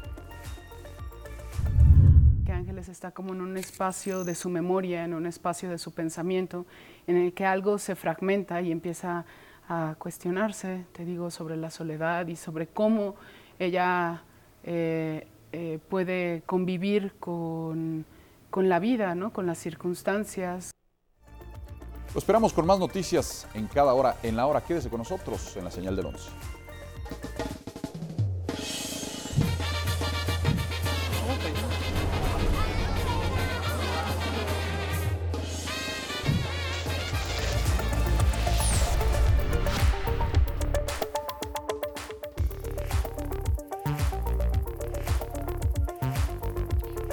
Con 3 en el Pacífico, 8 con 3 en el centro del país. Gracias por continuar en la señal del 11. Vamos a hablar de música. El vocalista y bajista de la agrupación Reino, Christian Jen, lanzó su primer sencillo en colaboración con el cantante colombiano Estema. Paula Peralta nos cuenta esta historia.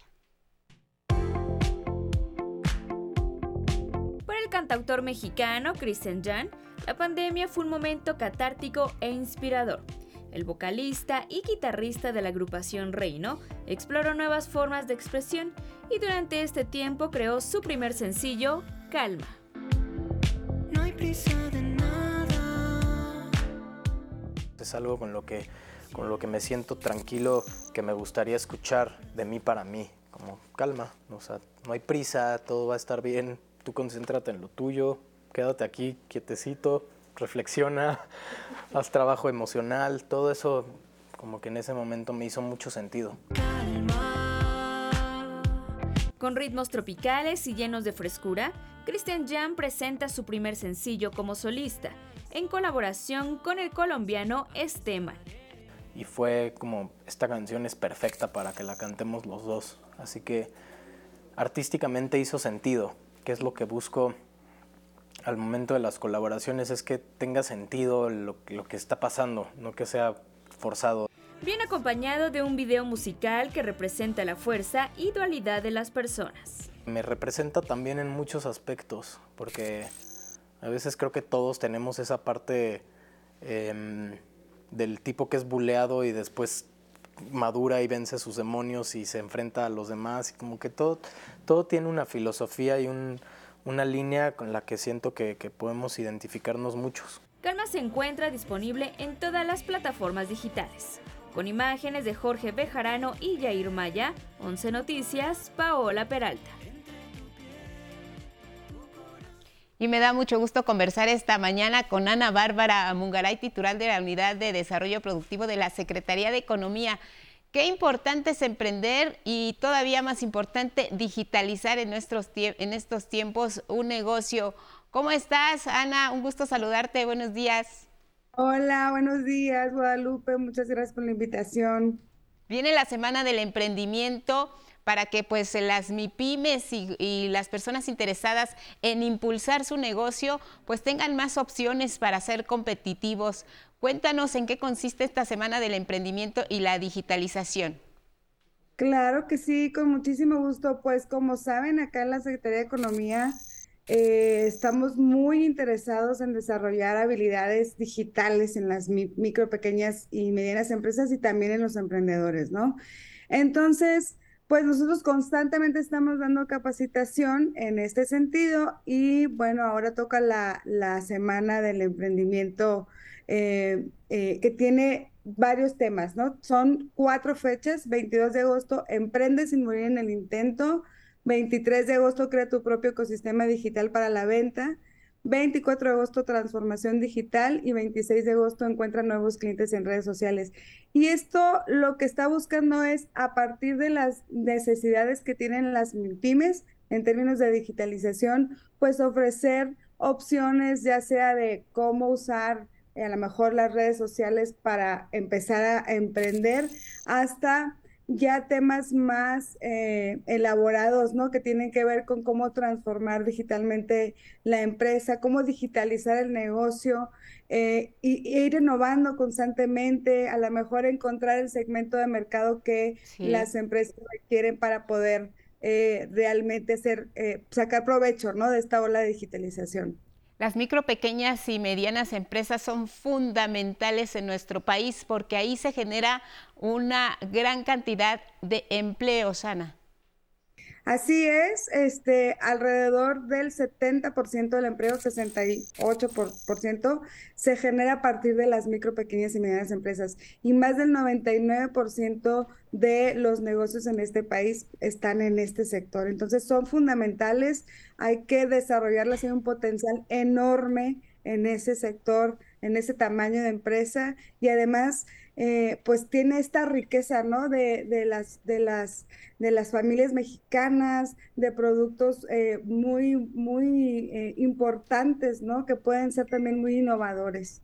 Nuevos modelos de negocio, ¿cómo podrían aplicar? Eh, danos un ejemplo para las personas que están interesadas en impulsar eh, la idea de tener o emprender un negocio, estas nuevas formas de entrar a un mercado para ser más competitivos, de contar con una plataforma digital, de saber que pues este es el futuro que ya nos alcanzó, Ana. Pues sí, eh, Fíjate que eh, hemos descubierto que hay, todavía muchas empresas en este país, miles, cientos de miles, que no se han subido a la ola de la digitalización. Es decir, no usan redes sociales o no tienen su propia página de internet para vender en línea o no usan otras plataformas ya más grandes para entrar a otros mercados. Entonces, eh, depende de lo, que, de lo que sea cada negocio, ¿no? Pero así un ejemplo que, que, les voy a contar es, tenemos un programa que se llama Empresas Artesanales en la Economía Digital, que termina en la plataforma de ventas en línea de la Secretaría de Economía que se llama Artesanal MX, métanse a verla. Entonces tenemos de repente...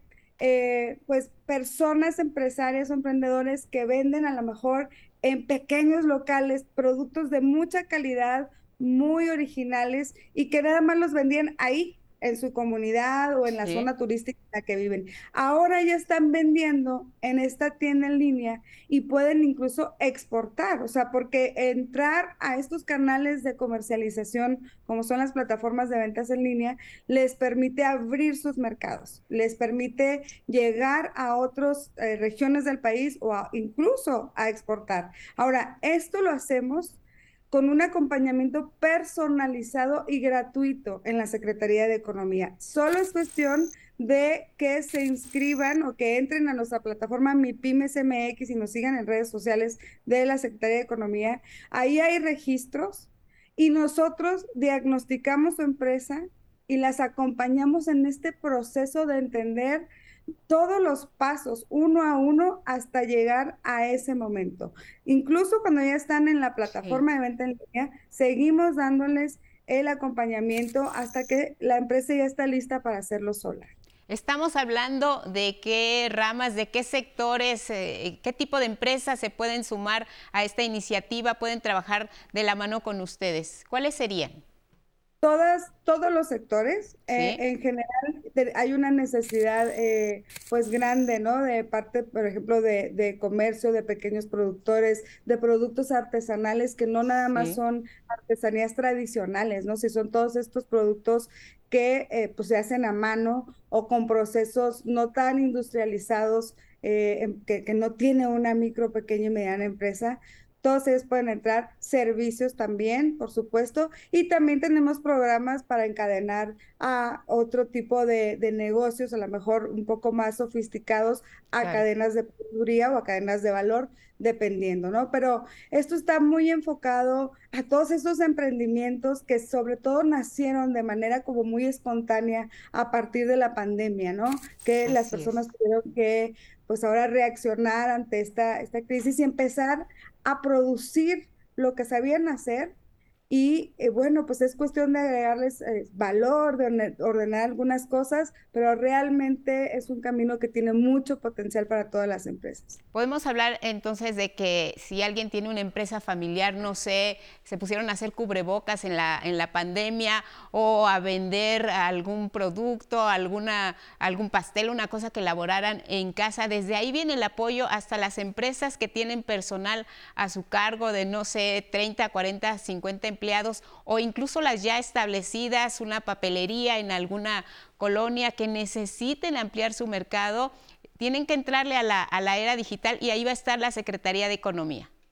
Aquí estamos para apoyarlos todos los sectores, mientras sea micro, pequeño, mediana, hasta 250 empleados. De hecho, eh, tenemos diferentes programas y eso depende justamente de su nivel de madurez, ¿no? Están los emprendimientos que a lo mejor quieren hacer un plan de negocio, aprender a cómo formalizar su negocio y tener una estrategia de planeación. Pero también hay pequeñas empresas, talleres familiares, eh, comercios que pues lo que requieren es una estrategia que les permita crecer en alguna magnitud, ¿no?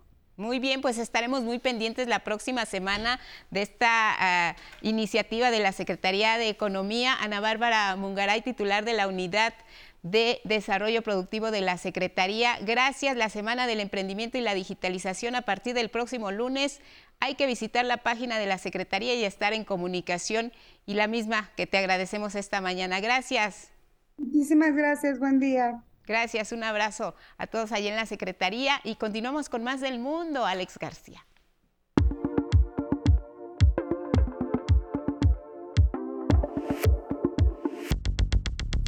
Más información internacional.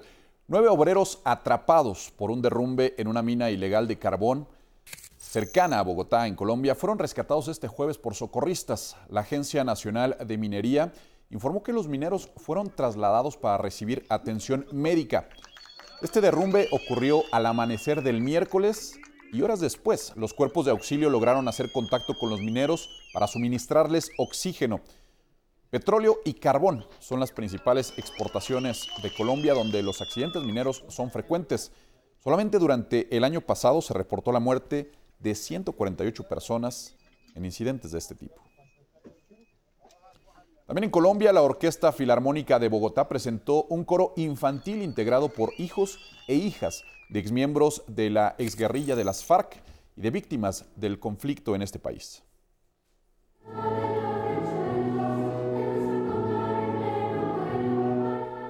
Es el coro Hijos e Hijas de la Paz. Su presentación estuvo cargada de simbolismo. Esta ceremonia se realizó en la sede del contramonumento llamado Fragmentos, que fue construido con metal de los fusiles abandonados por las FARC cuando esta guerrilla se desmovilizó. El canto de estos niños y niñas refleja una esperanza para que las nuevas generaciones jamás tengan que sufrir un conflicto armado. Así lo aseguró Carlos Villarraga, padre de la niña Nancy Villarraga, nacida tras la firma del acuerdo de paz en 2016.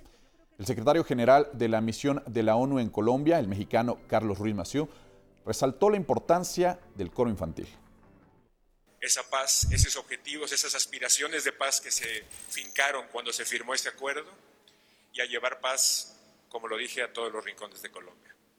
Enhorabuena, gracias a los niños y a las niñas por darnos esa inspiración. Vamos, Vamos ahora a Estados Unidos. El exdirector financiero de la organización Trump, Allen Weisselberg, se declaró culpable de 15 cargos de evasión fiscal.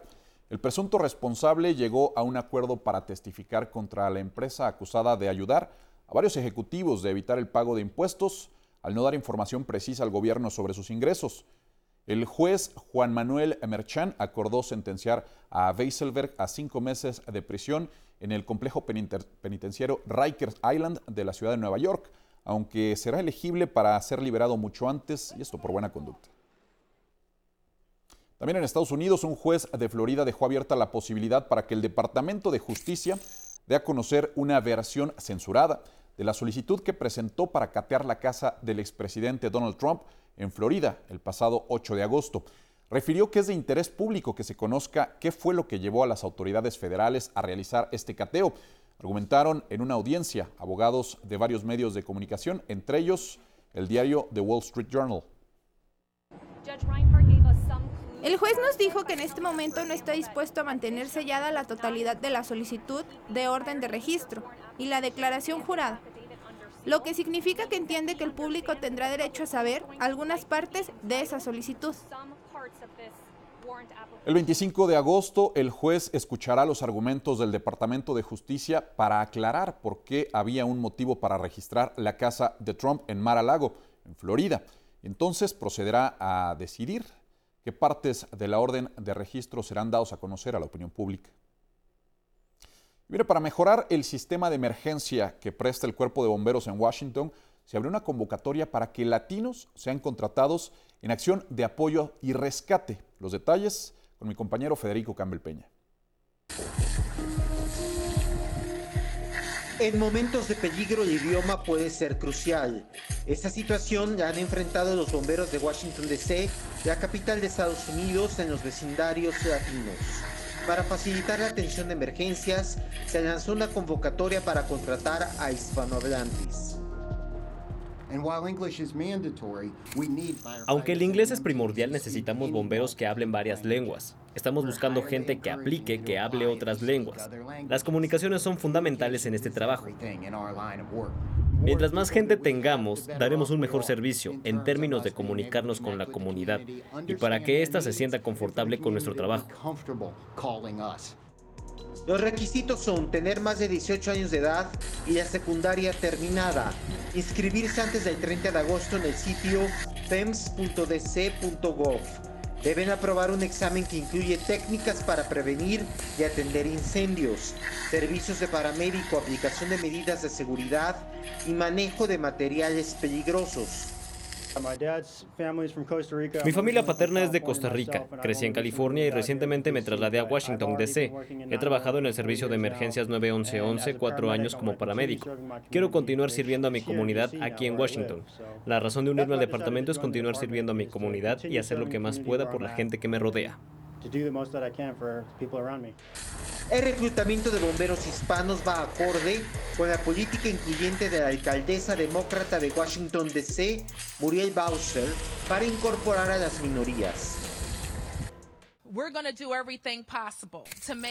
Vamos a hacer todo lo posible para que cada vecindario de Washington sea seguro. Es mi trabajo decir a la gente que necesitamos agentes de aplicación de la ley. Vivimos en una de las ciudades más diversas del mundo y queremos que nuestro departamento sea reflejo de ello. Estamos buscando hombres y mujeres de todos los perfiles culturales. La capital de Estados Unidos tiene una población de más de 705 mil habitantes, de acuerdo con el Instituto de Política de Migración. Más de 37 mil son hispanos y de ellos, más de 2 mil tienen raíces mexicanas. 11 Noticias, Federico Campbell Peña. También en Estados Unidos, los costos de alquiler de casas y de apartamentos en California estuvieron congelados durante la pandemia. Sin embargo, varios dueños de los inmuebles han comenzado a elevar el monto de las rentas y los inquilinos temen no ser notificados a tiempo. También Federico Campbell Peña nos cuenta los detalles. El aumento de las rentas en California tiene envidia a los inquilinos que temen ser desalojados por no poder pagar. A ver a dónde me voy a quedar en la calle, Salvador, ¿qué me, dónde, a dónde me quedo? Pues en la calle. Durante los dos años de pandemia, el gobierno estatal congeló el alquiler de casas o departamentos para apoyar a las personas que perdieron su empleo o no tuvieron ingresos.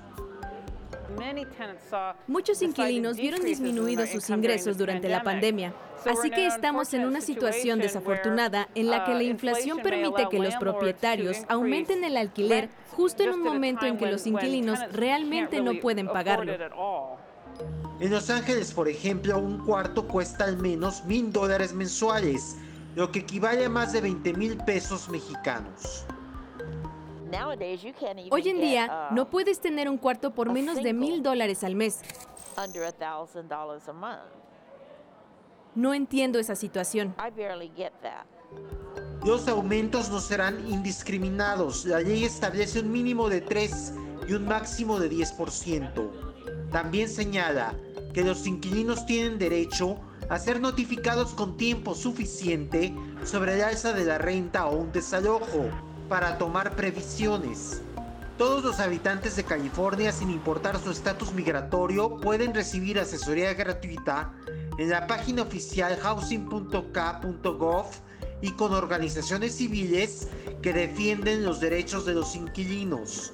Siempre que vengo al correo, vengo con los nervios de punta, demasiado estresado, pensando que me va a llegar una nota de desalojo o papeleo de la corte por el caso al que me ha sometido injustamente la dueña de la propiedad. 11 Noticias, Federico Campbell Peña.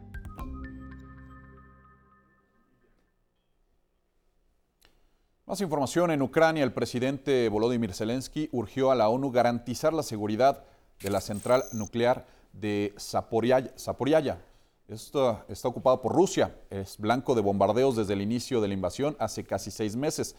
Zelensky recibió eh, en Lepolis al secretario general del organismo Antonio Guterres y al presidente de Turquía Recep Tayyip Erdogan. En la reunión destacó que prestó especial atención al tema del chantaje nuclear de Rusia en la central, la mayor de Europa, y advirtió que este terror deliberado por parte del agresor puede tener consecuencias catastróficas globales para el mundo entero, como en el caso de Chernobyl. En Canadá entra en vigor este viernes la prohibición para importar armas de fuego a particulares y a empresas, pero es solamente una medida temporal porque se estima que el próximo otoño el Parlamento apruebe la congelación definitiva al ingreso de este armamento desde el exterior. El primer ministro Justin Trudeau impulsa esta legislación. Hay voces a favor y en contra de la iniciativa. Eh, un grupo que representa a sobrevivientes y a familias de víctimas de la violencia armada abrazó esta medida, mientras que una coalición canadiense por los derechos de las armas de fuego rechazó esta, esta misma iniciativa. La Agencia de Servicios Fronterizos de Canadá anunció dos importantes incautaciones en el oeste del país de las llamadas armas de fuego fantasmas que no tienen número de serie, que son difíciles de rastrear. Esto entre enero del 2019 y hasta el 30 de junio de 2022, la región del Océano Pacífico de esa agencia confiscó, confiscó 581 armas de fuego en los puertos de entrada de Canadá por envíos, también por envíos por correo. Los Ángeles, California, algunos migrantes podrán trabajar en áreas de recursos humanos, salud y agricultura de algunas dependencias. En Los Ángeles, California, ya no es requisito ser ciudadano estadounidense para obtener un empleo en dependencias públicas. Basta con tener la residencia o permiso de trabajo. Así lo determinó la Junta de Supervisores, que cuenta con atribuciones ejecutivas y busca crear una fuerza laboral diversa e inclusiva. No importa si eres ciudadano o eres inmigrante, queremos que trabajes con nosotros, ayudar a las comunidades aquí en Los Ángeles. Están disponibles 400 puestos en las áreas de recursos humanos, salud y agricultura. La iniciativa fue impulsada por Inda Solís, secretaria del Trabajo en la era Obama. Es tratar de mostrar a la gente que no son diferentes de nadie, que necesitan ser integrados en nuestra sociedad, en cada parte, ya sea en la educación, en el empleo, lo cual es muy importante porque hay mucha discriminación en el empleo. ¿Quiénes son los candidatos para emplearse en estos cargos públicos? Las personas que cuentan con un permiso de trabajo que obtuvieron por tener visa de inmigrante, recibir asilo, ser beneficiario del programa DACA o ser originario de Venezuela, Haití, Siria, Afganistán y otros países que cuentan con estatuto temporal protegido, llamado TPS. Para conseguir la residencia es necesaria la visa de inmigrante, tener un familiar directo, padre, madre o cónyuge, que sea ciudadano, estar avalado por una empresa, haber recibido asilo o participar en una lotería anual de 50 mil tarjetas de residencia. La residencia es un paso para acceder a la ciudadanía estadounidense. Otros requisitos son no adeudar impuestos, no tener antecedentes penales, completar adecuadamente el formulario del Servicio Ciudadanía, presentarse a la entrevista programada y en caso de ser aprobado acudir a la ceremonia de juramento. 11 Noticias, Federico Campbell Peña. Le damos un giro a la información y regresamos a temas nacionales, hablando de una obra que nos hace reflexionar y reconsiderar nuestro comportamiento. Alicia y las maravillas del borderline, puesta en escena que nos muestra las consecuencias de algunas enfermedades mentales como esquizofrenia o el trastorno límite de la personalidad. La historia de Paola Peralta. Más del 25% de la población mexicana sufre algún trastorno mental, de acuerdo con una investigación en ciencias médicas del Instituto Nacional de Psiquiatría Ramón de la Fuente. A través de sus personajes, la obra teatral Alicia y las maravillas del Wonderland retrata enfermedades como la esquizofrenia y el trastorno límite de la personalidad.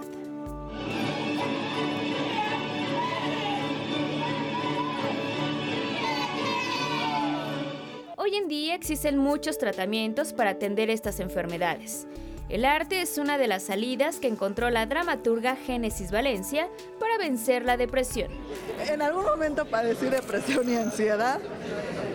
Un, tuve a alguien, una pareja que me marcó muy fuerte y me puse a escribir. Además, tengo gente muy cercana a mí que tiene estos padecimientos. Entonces pude vivirlo y verlo desde muy pequeña y conocerlos. Y cada una de las historias, de hecho, están basadas en hechos reales. Esta puesta en escena es inspirada en la obra Alicia y el País de las Maravillas del escritor Lewis Carroll. Esta nueva versión que propone Génesis nos lleva por un viaje a la mente de Alicia y los lugares más siniestros de su subconsciente. Lo que quiero hacer con esta obra es que se sepa que, que los trastornos ya no sean tabú, que dejen de ser como algo, un estigma. Hay personas que están diagnosticadas con esquizofrenia y realmente pintan y tienen un talento increíble, tienen otra visión del mundo. Y esto es lo que quiero crear con la obra, que se conozca que esto no es tan malo, no es algo malo. Y bueno, eso. Esta obra es apta para mayores de edad. Podrán disfrutarla todos los viernes en el Teatro Centenario Coyoacán. Con imágenes de Christopher Arismendi, 11 Noticias, Paola Peralta. Les informo que la onda tropical 23 genera fuertes lluvias y descargas eléctricas en al menos 13 estados del país. Uno de los más afectados, Quintana Roo, los efectos de estas lluvias provocaron lo que vemos en pantalla, inundaciones severas, intensas lluvias también en Chetumal, varias calles inundadas como consecuencia, pues sí, la caída de árboles, afectando el sistema también de energía eléctrica. El ejército está ahí con el plan DN3 de apoyo a la población afectada. Ya el Servicio Meteorológico Nacional confirma que esta onda tropical, la número 23, se está desplazando de manera gradual sobre el occidente del territorio nacional.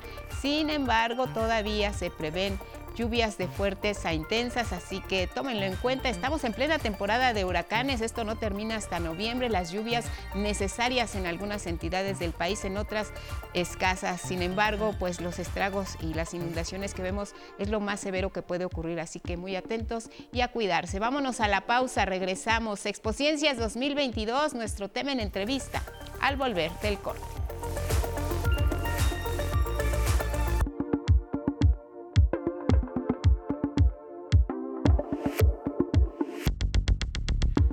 Y esta mañana es un gusto recibir a Julián Nader, coordinador de Expociencia Ciudad de México 2022. Viene acompañado de Víctor Amaya, que es uno de los ganadores, primer lugar en Golden Climate en Mombasa, Kenia, con su proyecto Comuros.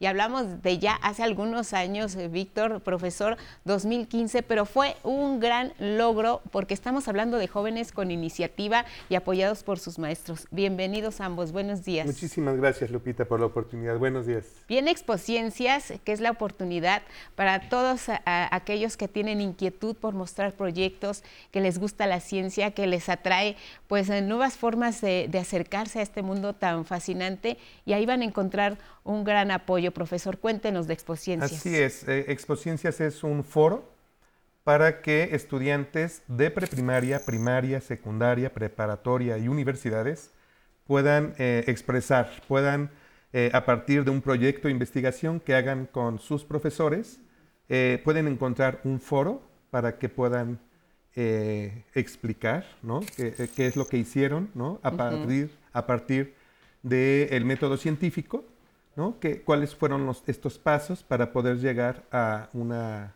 a una realidad, a una conclusión. Y esto es lo que hacemos en, en Expociencias. Expociencias está cumpliendo 20 años en la República Mexicana. Los 32 estados de la República tienen un Expociencias.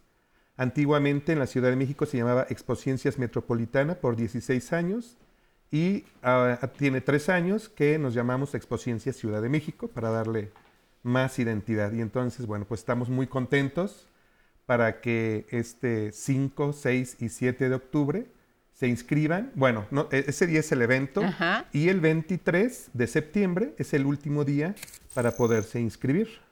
Víctor, eh, tú participaste con un proyecto muy interesante que fue Ecomuros y obtuviste logros importantes con él. Platícanos cómo surgió esta iniciativa, qué ha pasado con Ecomuros. Cuéntanos, bienvenido. Muchas gracias. Este, fíjate que eh, Ecomuros empieza en un taller de la preparatoria, cuando yo estaba en quinto de preparatoria hace unos 8 o 9 años.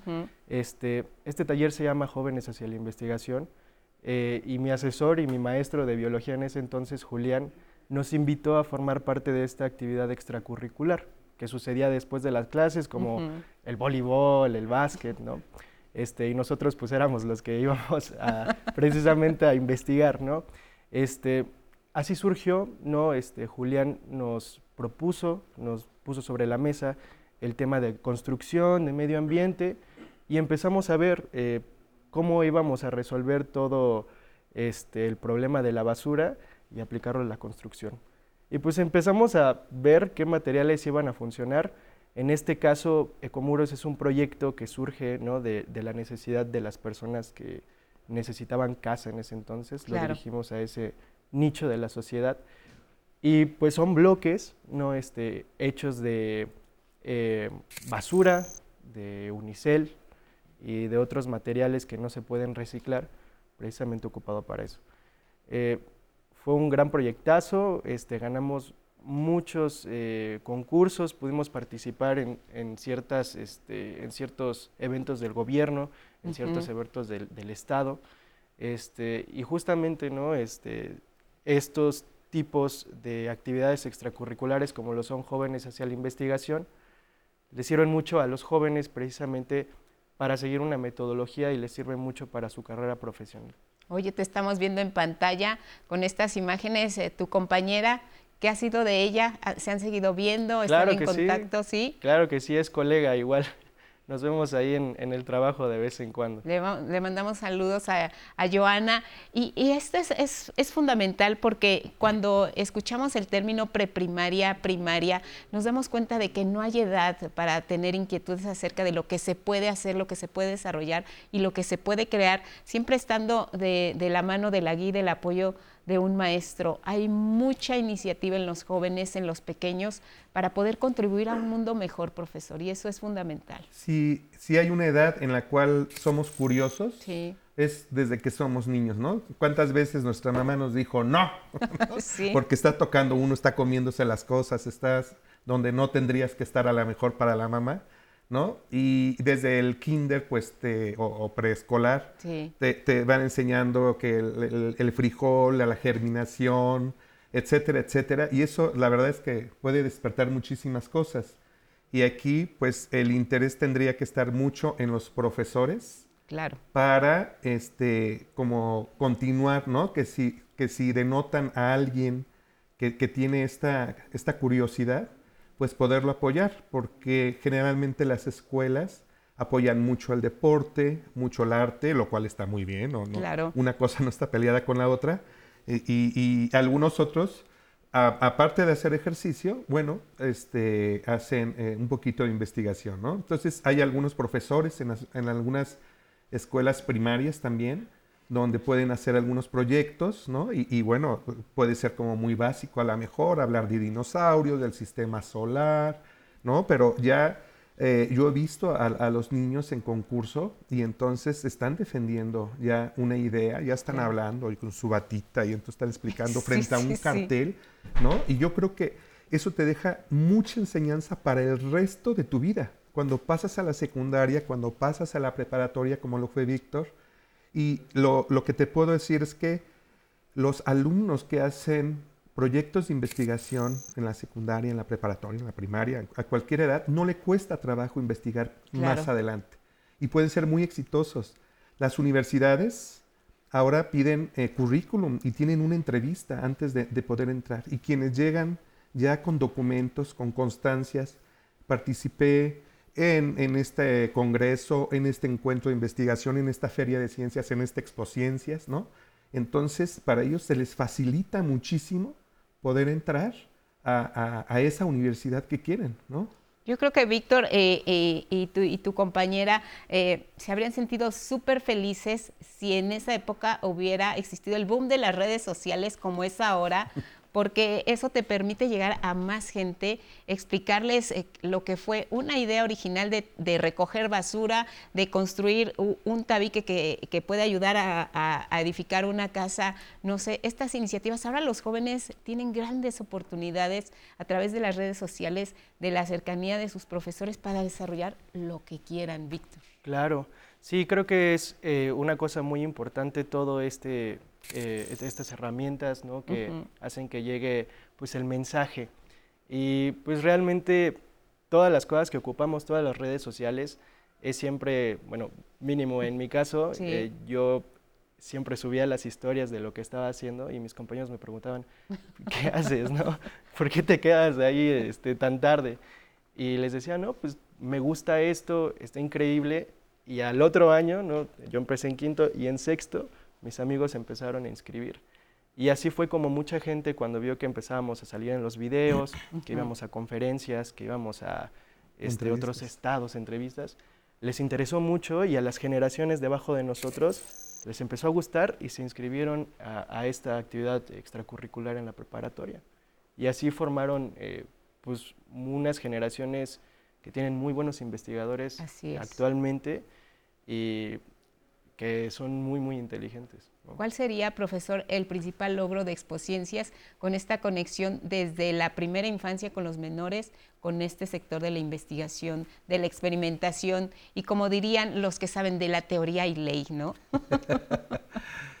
pues es el, encontrarse con eh, un mundo laboral que, que, se le pueda facilitar. Así es. ¿No? Este, ellos lo, que han hecho pues en toda esta cuestión es buscar su propia información, nadie los va a engañar, ¿no? Eh, buscar eh, fuentes fidedignas, ¿no? ¿no? No irnos a las enciclopedias o a alguien que, no tiene autor.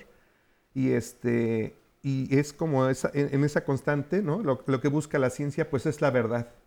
Y yo creo que, eso es lo que nos hace mucha falta y eso es lo que buscamos en, en la ciencia, ¿no? Este, cuáles son los elementos para que un joven desde su comunidad que se dé cuenta qué es lo que está sucediendo alrededor, ¿no? Y decir, no estoy de acuerdo con esto o sí estoy de acuerdo con esto otro. Y, y, si no está de acuerdo, ¿cómo lo soluciono? Y darle como todas las bases de lo que está pasando en su calle, en su colonia, en su alcaldía, en su país, ¿no? en su ciudad. Entonces, sí te da muchos elementos para poderte defender, para poder eh, analizar, para poder contestar, etcétera, etcétera. Sí, sí, a partir de una necesidad es como surgen las grandes, las grandes ideas y como tú dices, Víctor, los grandes proyectos, los futuros investigadores, que en este país hay muchos y muy destacados y el aporte de la ciencia mexicana al mundo pues es incuestionable. Así que reitérenos la invitación, profesor Expociencias, hay que inscribirse a partir de septiembre. Sí, ellos eh, se pueden, eh, bueno, pueden visitar la página, ¿no? Nuestra página es este expocienciascdmx.com.mx, ¿sí? Y, este, y también, eh, si usted quiere buscar del resto de la República Mexicana, porque te decía que hay una expociencias en cada, entidad entonces se mete a la red mex.org, ¿sí? Y ahí está cada uno de, los estados de la República, si ya tuvieron el evento o si lo van a tener, y estar a tiempo de poderse inscribir. Y, este, bueno, pues estar atentos a la convocatoria, ¿no?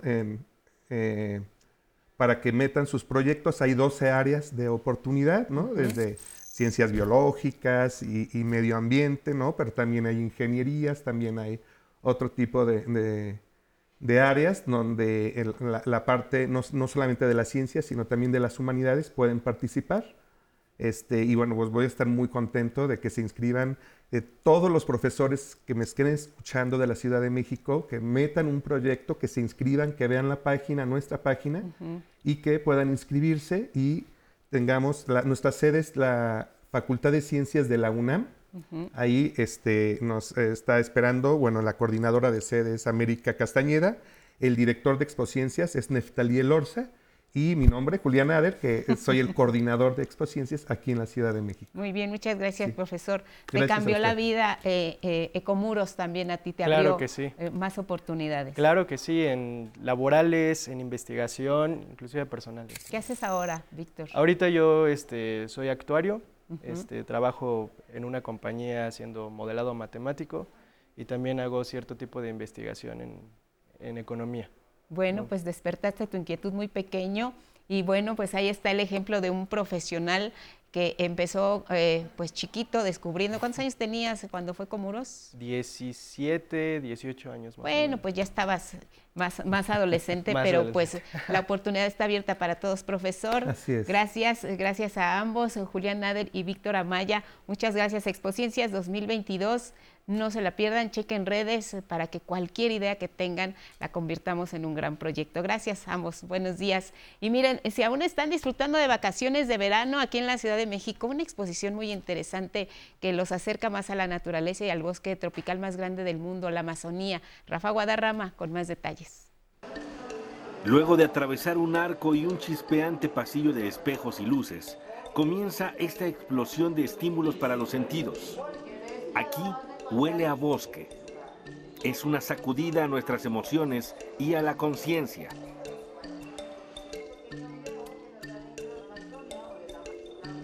Es la nueva exhibición Amazonia, Tierra Inexplorable, un viaje sensorial del acuario interactivo Imbursa.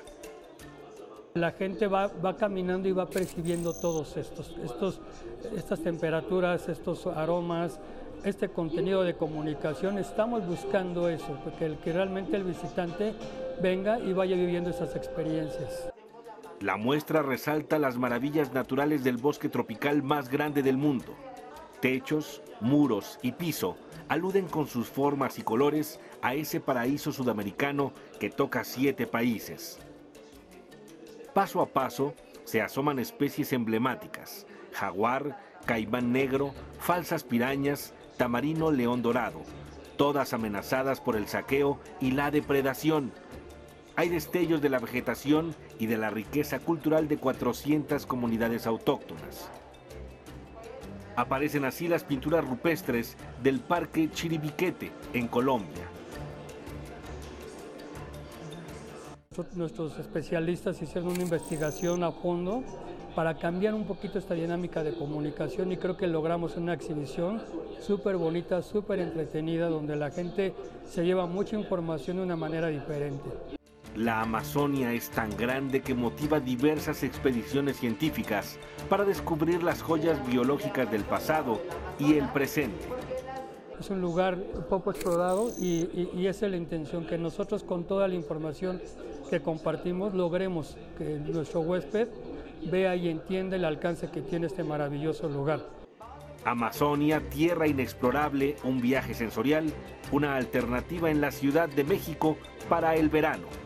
Con imágenes de Cristian Aguilar, 11 Noticias, Rafael Guadarrama. Más información de la Ciudad de México. A partir de hoy, la Comisión de Búsqueda de Personas de la Ciudad de México deberá informar cada tres meses los avances y resultados de las acciones de verificación que realiza como parte de sus funciones. Este jueves se emitió en la Gaceta Oficial de la Ciudad de México el manual administrativo que además detalla que la comisión debe desarrollar las medidas extraordinarias en caso de un aumento significativo de desapariciones. Debe también implementar mecanismos para que los familiares tengan conocimiento de las acciones de búsqueda, las diligencias, los indicios, evidencias y pruebas que surjan. El documento señala entre los objetivos apoyar a mejorar los procesos de reporte, localización e identificación de personas desaparecidas o no localizadas en la Ciudad de México, también articular los esfuerzos de colaboración para agilizar los procesos para localizar a las personas. La Comisión de Búsqueda de Personas de la ciudad es un órgano desconcentrado adscrito a la Secretaría de Gobierno que debe aplicar el Programa Nacional de Búsqueda. Se deberá dejar una Ciudad de México con mejor seguridad pública al término de la administración, así lo declaró la jefa de gobierno Claudia Sheinbaum frente a 70 elementos de la Secretaría de Seguridad Ciudadana, luego de que fueron reconocidos por su trabajo. Esto ocurrió en el Museo de la Ciudad, donde oficiales se, a los oficiales se les entregó una condecoración. La jefa de gobierno de la Ciudad de México, Claudia Sheinbaum, los felicitó, dijo que se siente orgullosa de su equipo de seguridad pública al mismo tiempo a todos, pues porque todos tenemos un objetivo, que es la seguridad de las familias que viven en nuestra hermosa capital, en nuestra hermosa Ciudad de México. Y hemos logrado en estos años de trabajo conjunto diversos logros que nos permiten decir que hoy tenemos una ciudad más segura que cuando recibimos. Vamos ahora hasta Chiapas, porque el Seguro Social se anotó un éxito más después de que médicos del Hospital General de Zona de Tapachula le retiraron a un hombre de 30 años un tumor cortical renal de 15 centímetros que comprometía su vida. Este tumor maligno había invadido el riñón derecho del paciente. La cirugía se llevó a cabo en el Hospital General de Zona Número 1, Nueva Frontera, en Tapachula. Gracias a la oportuna intervención de especialistas, el paciente actualmente se recupera. En una semana más podrá reintegrarse a su vida cotidiana. Aquí en casa, en el Instituto Politécnico Nacional, para prevenir riesgos sanitarios durante las actividades presenciales, el director general del IPN, doctor Arturo Reyes Sandoval, dio a conocer las medidas que deberá adoptar toda la comunidad politécnica en este inicio del ciclo escolar. Las disposiciones establecen que se fomentará la prevención y el autocuidado ante el COVID-19. Asimismo, cada dependencia podrá emitir los protocolos de seguridad particulares necesarios, los cuales deberán ser presentados para su aprobación ante el Consejo Técnico Consultivo Escolar respectivo. En las escuelas se dispondrá de un protocolo de desinfección diaria de áreas de superficies, de objetos de contacto, también de objetos de uso común. El uso correcto de cubrebocas es obligatorio y permanente, muy importante. Si algún trabajador o académico presenta síntomas y resulta positivo a COVID-19, deberá informar de inmediato a la subdirección administrativa de su unidad de adscripción. En el caso de los estudiantes, deberán acudir al servicio médico de la escuela si tienen síntomas de COVID-19 durante su estancia en el plantel. De resultar positivos, deberán enviar comprobante médico para mantener atenta a la comunidad estudiantil y a la comunidad docente.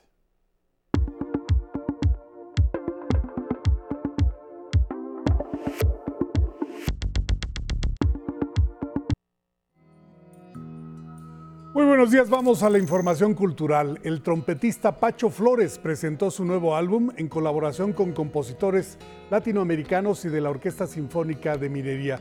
Si usted desea conocer un poco más de su trabajo, este viernes en la sala Nezahualcóyotl realizarán un ensayo abierto con entrada gratuita. Saray Campech tiene los detalles. Imaginen un disco en el que el personaje principal es la trompeta. En la imagen, Pacho Flores con su trompeta, en la grabación de Estirpe, álbum de compositores latinoamericanos como el cubano Paquito de Rivera, el mexicano Arturo Márquez, el argentino Daniel Freiberg y el uruguayo Efraín Osher, con la Orquesta Sinfónica de Minería bajo la batuta del mexicano Carlos Miguel Prieto y grabado para la alemana Deutsche Grammophon.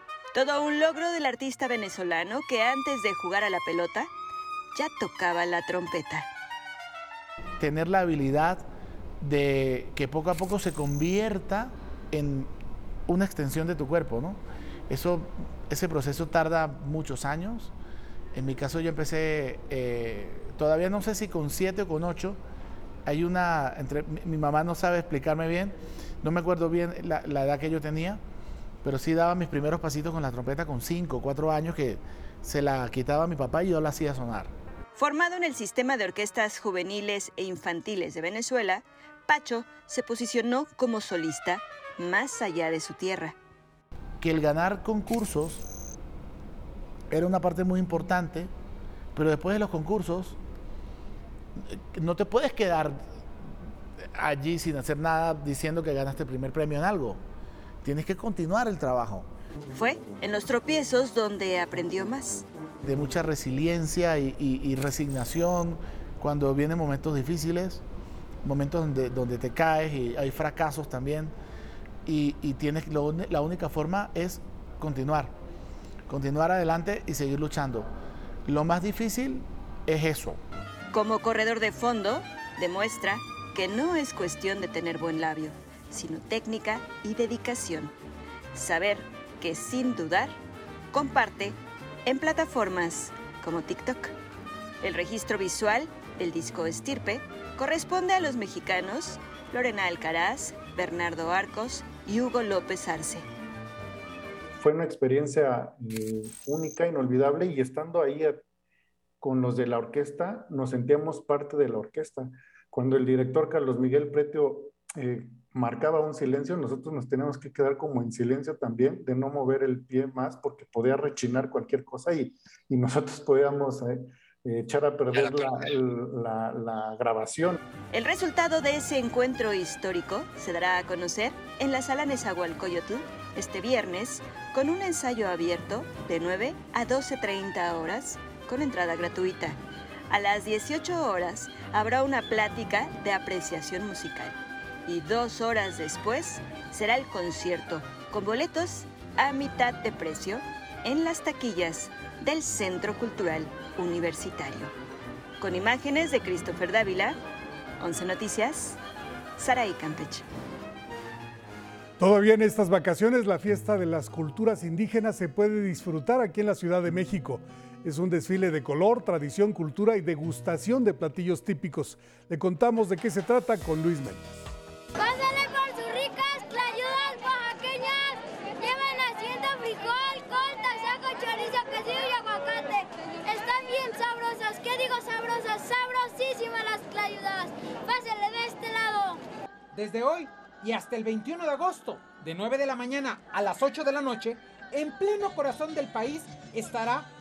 la octava fiesta de las culturas indígenas, pueblos y barrios originarios de la Ciudad de México.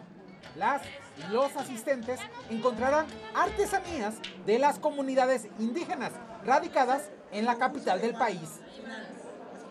Estas, bueno, tienen mucha utilidad podría ser, podría ser como estucheras, cosmetiqueras y bueno, guardar otro tipo de estuches ahí. Vendemos artesanía, como esta bolsita también lo, lo hacemos en cintura y todas algunas cosas lo hacemos a mano. Además, se reunirán a más de 100 artistas, entre las que destacan la banda de viento de San Luis Wentley y la banda monumental oaxaqueña. Habrá 17 talleres y 23 conferencias sobre saberes. Durante estos días en esta plaza se contará con la presencia de integrantes de pueblos nahuas, originarios de esta ciudad, algunos de ellos, y de las comunidades Mazagua, Purépecha, Otomí, Celtal, Sotzil, Triqui, Birrárica, Zapoteca, Mixteca, Mazateca, además de Mijes, y para los amantes de la comida tradicional mexicana, encontrarán diversos platillos como unas ricas tlayudas y bebidas prehispánicas de Doña Constanza. Son más nutritivas porque el cacao nos da energía, la Coca-Cola pues nada más nos acaba los riñones y lo demás, ¿no? ¿Qué te pareció? Muy rico. Una calificación del 1 al 10, ¿cuánto le da? Un 9.5 con imágenes de Christopher Dávila y Carlos Izquierdo, 11 Noticias, Luis A. Méndez. Bueno, ahí está todavía hasta el próximo domingo esta fiesta en plena Plaza de la Constitución, el Zócalo de la Ciudad de México. Hasta aquí, Cultura. Muy buen fin de semana. Igual para ti, Miguel, me quedó la duda porque le, le quitó ahí medio punto cinco, le hubiera dado el 10, ¿no? algo le faltó. Algo le faltó, tienes razón. Pero qué maravilla que podamos disfrutar eh, de todo lo que se puede vender ahí y además de la comida que es deliciosa, ¿no? Sí, el escenario está muy cómodo, fíjate, porque a un lado está la artesanía o la comida y das unos pasos y puedes presenciar algo musical escénico de lo que hay en la programación de ahí. No, y además ya nos estamos preparando para las fiestas patrias, que, que nos gusta la fiesta, nos gusta, entonces la comida no puede faltar. Gracias, Miguel. Muchas gracias. Hasta el próximo domingo, igual para ti, la Feria de las Culturas Amigas allá en el Zócalo Capitalino. Nos vamos a ir a la pausa, regresamos eh, con más noticias y por supuesto vamos a revisar el informe del caso Ayotzinapa. ¿Qué es lo que dicen las autoridades acerca de este tema? El subsecretario de Derechos Humanos Alejandro Encinas fue eh, pues eh, eh, una, un evento donde dio innumerables detalles de todas las investigaciones que se han hecho. Los familiares, por supuesto, están informados. Ellos se tomarán tiempo para analizar este informe que se les da a conocer. Y bueno, este y otros temas al volver, acompáñenos esta mañana de viernes aquí en el OTS.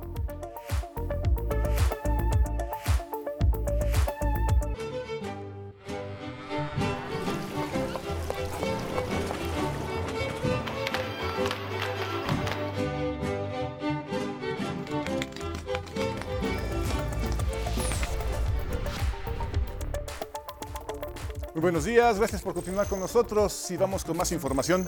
Con base en 38 denuncias penales, la Fiscalía General de la República abrió una amplia investigación en contra de funcionarios que presuntamente incurrieron en responsabilidades penales al atentar en contra de un área fundamental para la alimentación de los mexicanos. Segalmex y sus filiales Liconza y Diconza, utilizando recursos públicos para beneficios personales. La afectación superaría los 9.500 millones de pesos. No hay impunidad para nadie, ni para mis hijos, ni para mi familia, para nadie. El que cometa un delito y sobre todo un acto de corrupción tiene que ser castigado, sea quien sea. Olga Sánchez Cordero, presidenta de la Cámara de Senadores, hizo un llamado a los legisladores de todos los grupos parlamentarios para lograr consensos y avanzar en la agenda legislativa a fin de impulsar el desarrollo del país. El gobierno de la República aseguró que con la política de cero impunidad han sido detenidas más de 8 mil personas por presuntamente cometer delitos del fuero común y federal. Tan solo por los hechos violentos de la semana pasada en Jalisco, Guanajuato, Chihuahua y Baja California se lograron capturas importantes. En total son 42 detenidos por los eventos de esos días en esos estados. En el mundo, como un gesto de buena voluntad para reanudar el diálogo por la paz con el gobierno del presidente colombiano Gustavo Petro, el Ejército de Liberación Nacional dejó en libertad a seis integrantes de las fuerzas de seguridad, a los que mantenía en calidad de prisioneros de guerra. Saludamos la voluntad del nuevo gobierno del presidente Gustavo Petro de reconocer los anteriores compromisos que han hecho el Estado colombiano con el ELN y aquí en el 11 le tenemos un nuevo estreno. estrenamos el programa Entre Redes, que será conducido por el comediante y escritor Pablo L. Y de los especialistas Ana Paula Molina, David Boncada, Jaime Gama y Victoria Islas, quienes compartirán sus conocimientos para orientar a las nuevas generaciones con temas como educación emocional, sexual, finanzas, cultura y mucho más. Los esperamos con más noticias en cada hora en la hora.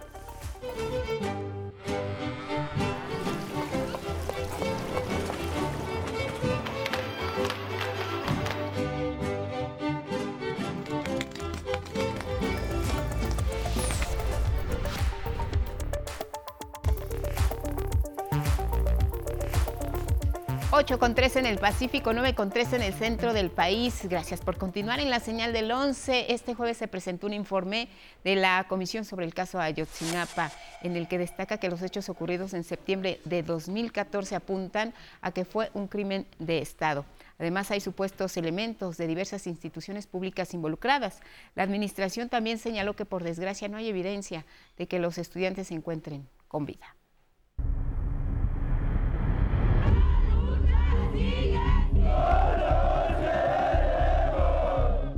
La desaparición forzada de los 43 estudiantes de la normal Isidro Burgos fue un crimen de Estado en el que participaron autoridades federales, estatales y municipales, así como elementos del ejército, concluyó este jueves la Comisión de la Verdad y la Justicia del caso Ayotzinapa. A unos días de que se cumplan ocho años de los hechos trágicos, el informe señala además que no existen indicios para suponer que estén vivos los estudiantes desaparecidos, entre ellos un militar que estuvo infiltrado como estudiante durante varios meses en la escuela Isidro Burgos, quien le reportaba directamente al teniente de infantería Francisco Macías Barbosa del 27 Batallón de Infantería con sede en Iguala y por el cual tampoco hicieron nada las autoridades militares. Asimismo, el informe indica que las autoridades civiles y militares en el sexenio de Peña Nieto no solo permitieron la desaparición de los estudiantes, sino su ejecución. El subsecretario de Derechos Humanos de Gobernación, Alejandro Encinas, dijo que para ello todas las instituciones involucradas se coludieron con el grupo criminal Guerreros Unidos. Que la desaparición de los 43 estudiantes de la normal Isidro Burgos de Ayotzinapa la noche del 26 al 27 de septiembre de 2014 constituyó un crimen de Estado en el que concurrieron integrantes del grupo delictivo Guerreros Unidos y agentes de diversas instituciones del Estado mexicano. Este jueves, los familiares de los 43 se reunieron con el presidente López Obrador, quien los escuchó y estableció el firme compromiso de castigar a los responsables. El subsecretario de Gobernación, Alejandro Encinas, reconoció de manera escueta, pero sin ambigüedades, que se puede concluir la plena participación del ejército en los hechos. A estas alturas de la investigación que llevan, ya hay una plena identificación de que hubo este, participación del ejército en, el caso, ¿no? en la desaparición y demás. Sí. Se investigará toda la cadena de mando en las Fuerzas Armadas para conocer a los responsables, afirmó Encinas. Y no solo eso, también se confirmó la presencia de un militar en activo entre los 43 estudiantes víctimas de desaparición forzada. Julio César López Patolsin, cuya búsqueda, que no ocurrió, hubiera facilitado el hallazgo de los normalistas. Se confirma que los mandos militares de la región no realizaron acciones para la protección y búsqueda del soldado Julio César López Patolsin, lo cual era su obligación. De acuerdo con las acciones de búsqueda por parte de la Fiscalía General de la República y del equipo argentino de antropología forense, se logró el rescate de 27 cuerpos en Guerrero. Se pudo identificar que tres de ellos, en efecto, pertenecen a los 43 normalistas de Ayotzinapa y por desgracia no hay indicios de que el resto siga con vida. Se confirma la identificación de tres de los 43 estudiantes desaparecidos que no hay indicio alguno de que los estudiantes se encuentran con vida. Por el contrario, todos los testimonios de evidencias acreditan que estos fueron arteramente ultimados y desaparecidos. El abogado de las familias de los normalistas, Vidulfo Rosales, dijo que el informe de la Comisión de la Verdad generará impacto, pero que necesitan valorarlo para fijar una posición. Es un informe complejo, grande, eh, necesitamos nosotros eh, hacer un análisis muy exhaustivo del mismo para poder tener una mirada de conjunto y poder dar una posición política o una posición sobre el mismo. Alejandro Encinas informó que el pasado mes de febrero, integrantes de la Comisión de la Verdad se entrevistaron en Israel con el exdirector de la agencia criminal de la extinta PGR, Tomás Herón, implicado en hechos de tortura por el caso Ayotzinapa, para ofrecerle acogerse al criterio de oportunidad que no aceptó. Dijo que los familiares deben tener la certeza de que por difíciles que sean las circunstancias, el gobierno del presidente López Obrador siempre les dirá la verdad. Con imágenes de David Aguilar, 11 Noticias, Gilberto Molina. Regresamos a nuestro estudio para continuar con la edición matutina nuestros servicios informativos. Antes de irnos, tenemos esta información de lo que está sucediendo al momento en el estado del tiempo. Esta mañana la presencia del monzón mexicano y la onda tropical número 23 generan condiciones lluviosas en casi todo el país. Por ejemplo, esta tarde en la región centro se prevén chubascos en la Ciudad de México, en tanto en el Estado de México se pronostican lluvias intensas que pueden causar deslaves y desbordamientos de ríos debido a la gran cantidad de agua de hasta 150 litros por metro cuadrado. Tome precauciones. Bueno, finalizamos en el sur, donde vientos del norte y la onda tropical número 22 causarán importantes lluvias durante todo el día, pero pueden ser intensas por la tarde y la noche, provocando un incremento en los niveles de ríos, de arroyos. Recordamos estar atentos a los avisos de protección civil y de la Conagua. Le agradezco su atención, lo invito a que esté pendiente de más información en cada hora en la hora y por supuesto los espacios informativos. Le deseo buen fin de semana, Lupita. Muchas gracias, gracias Alex y a ustedes en casa como siempre por su atención y compañía. Feliz fin de semana. Sigan en el 11. Buenos días.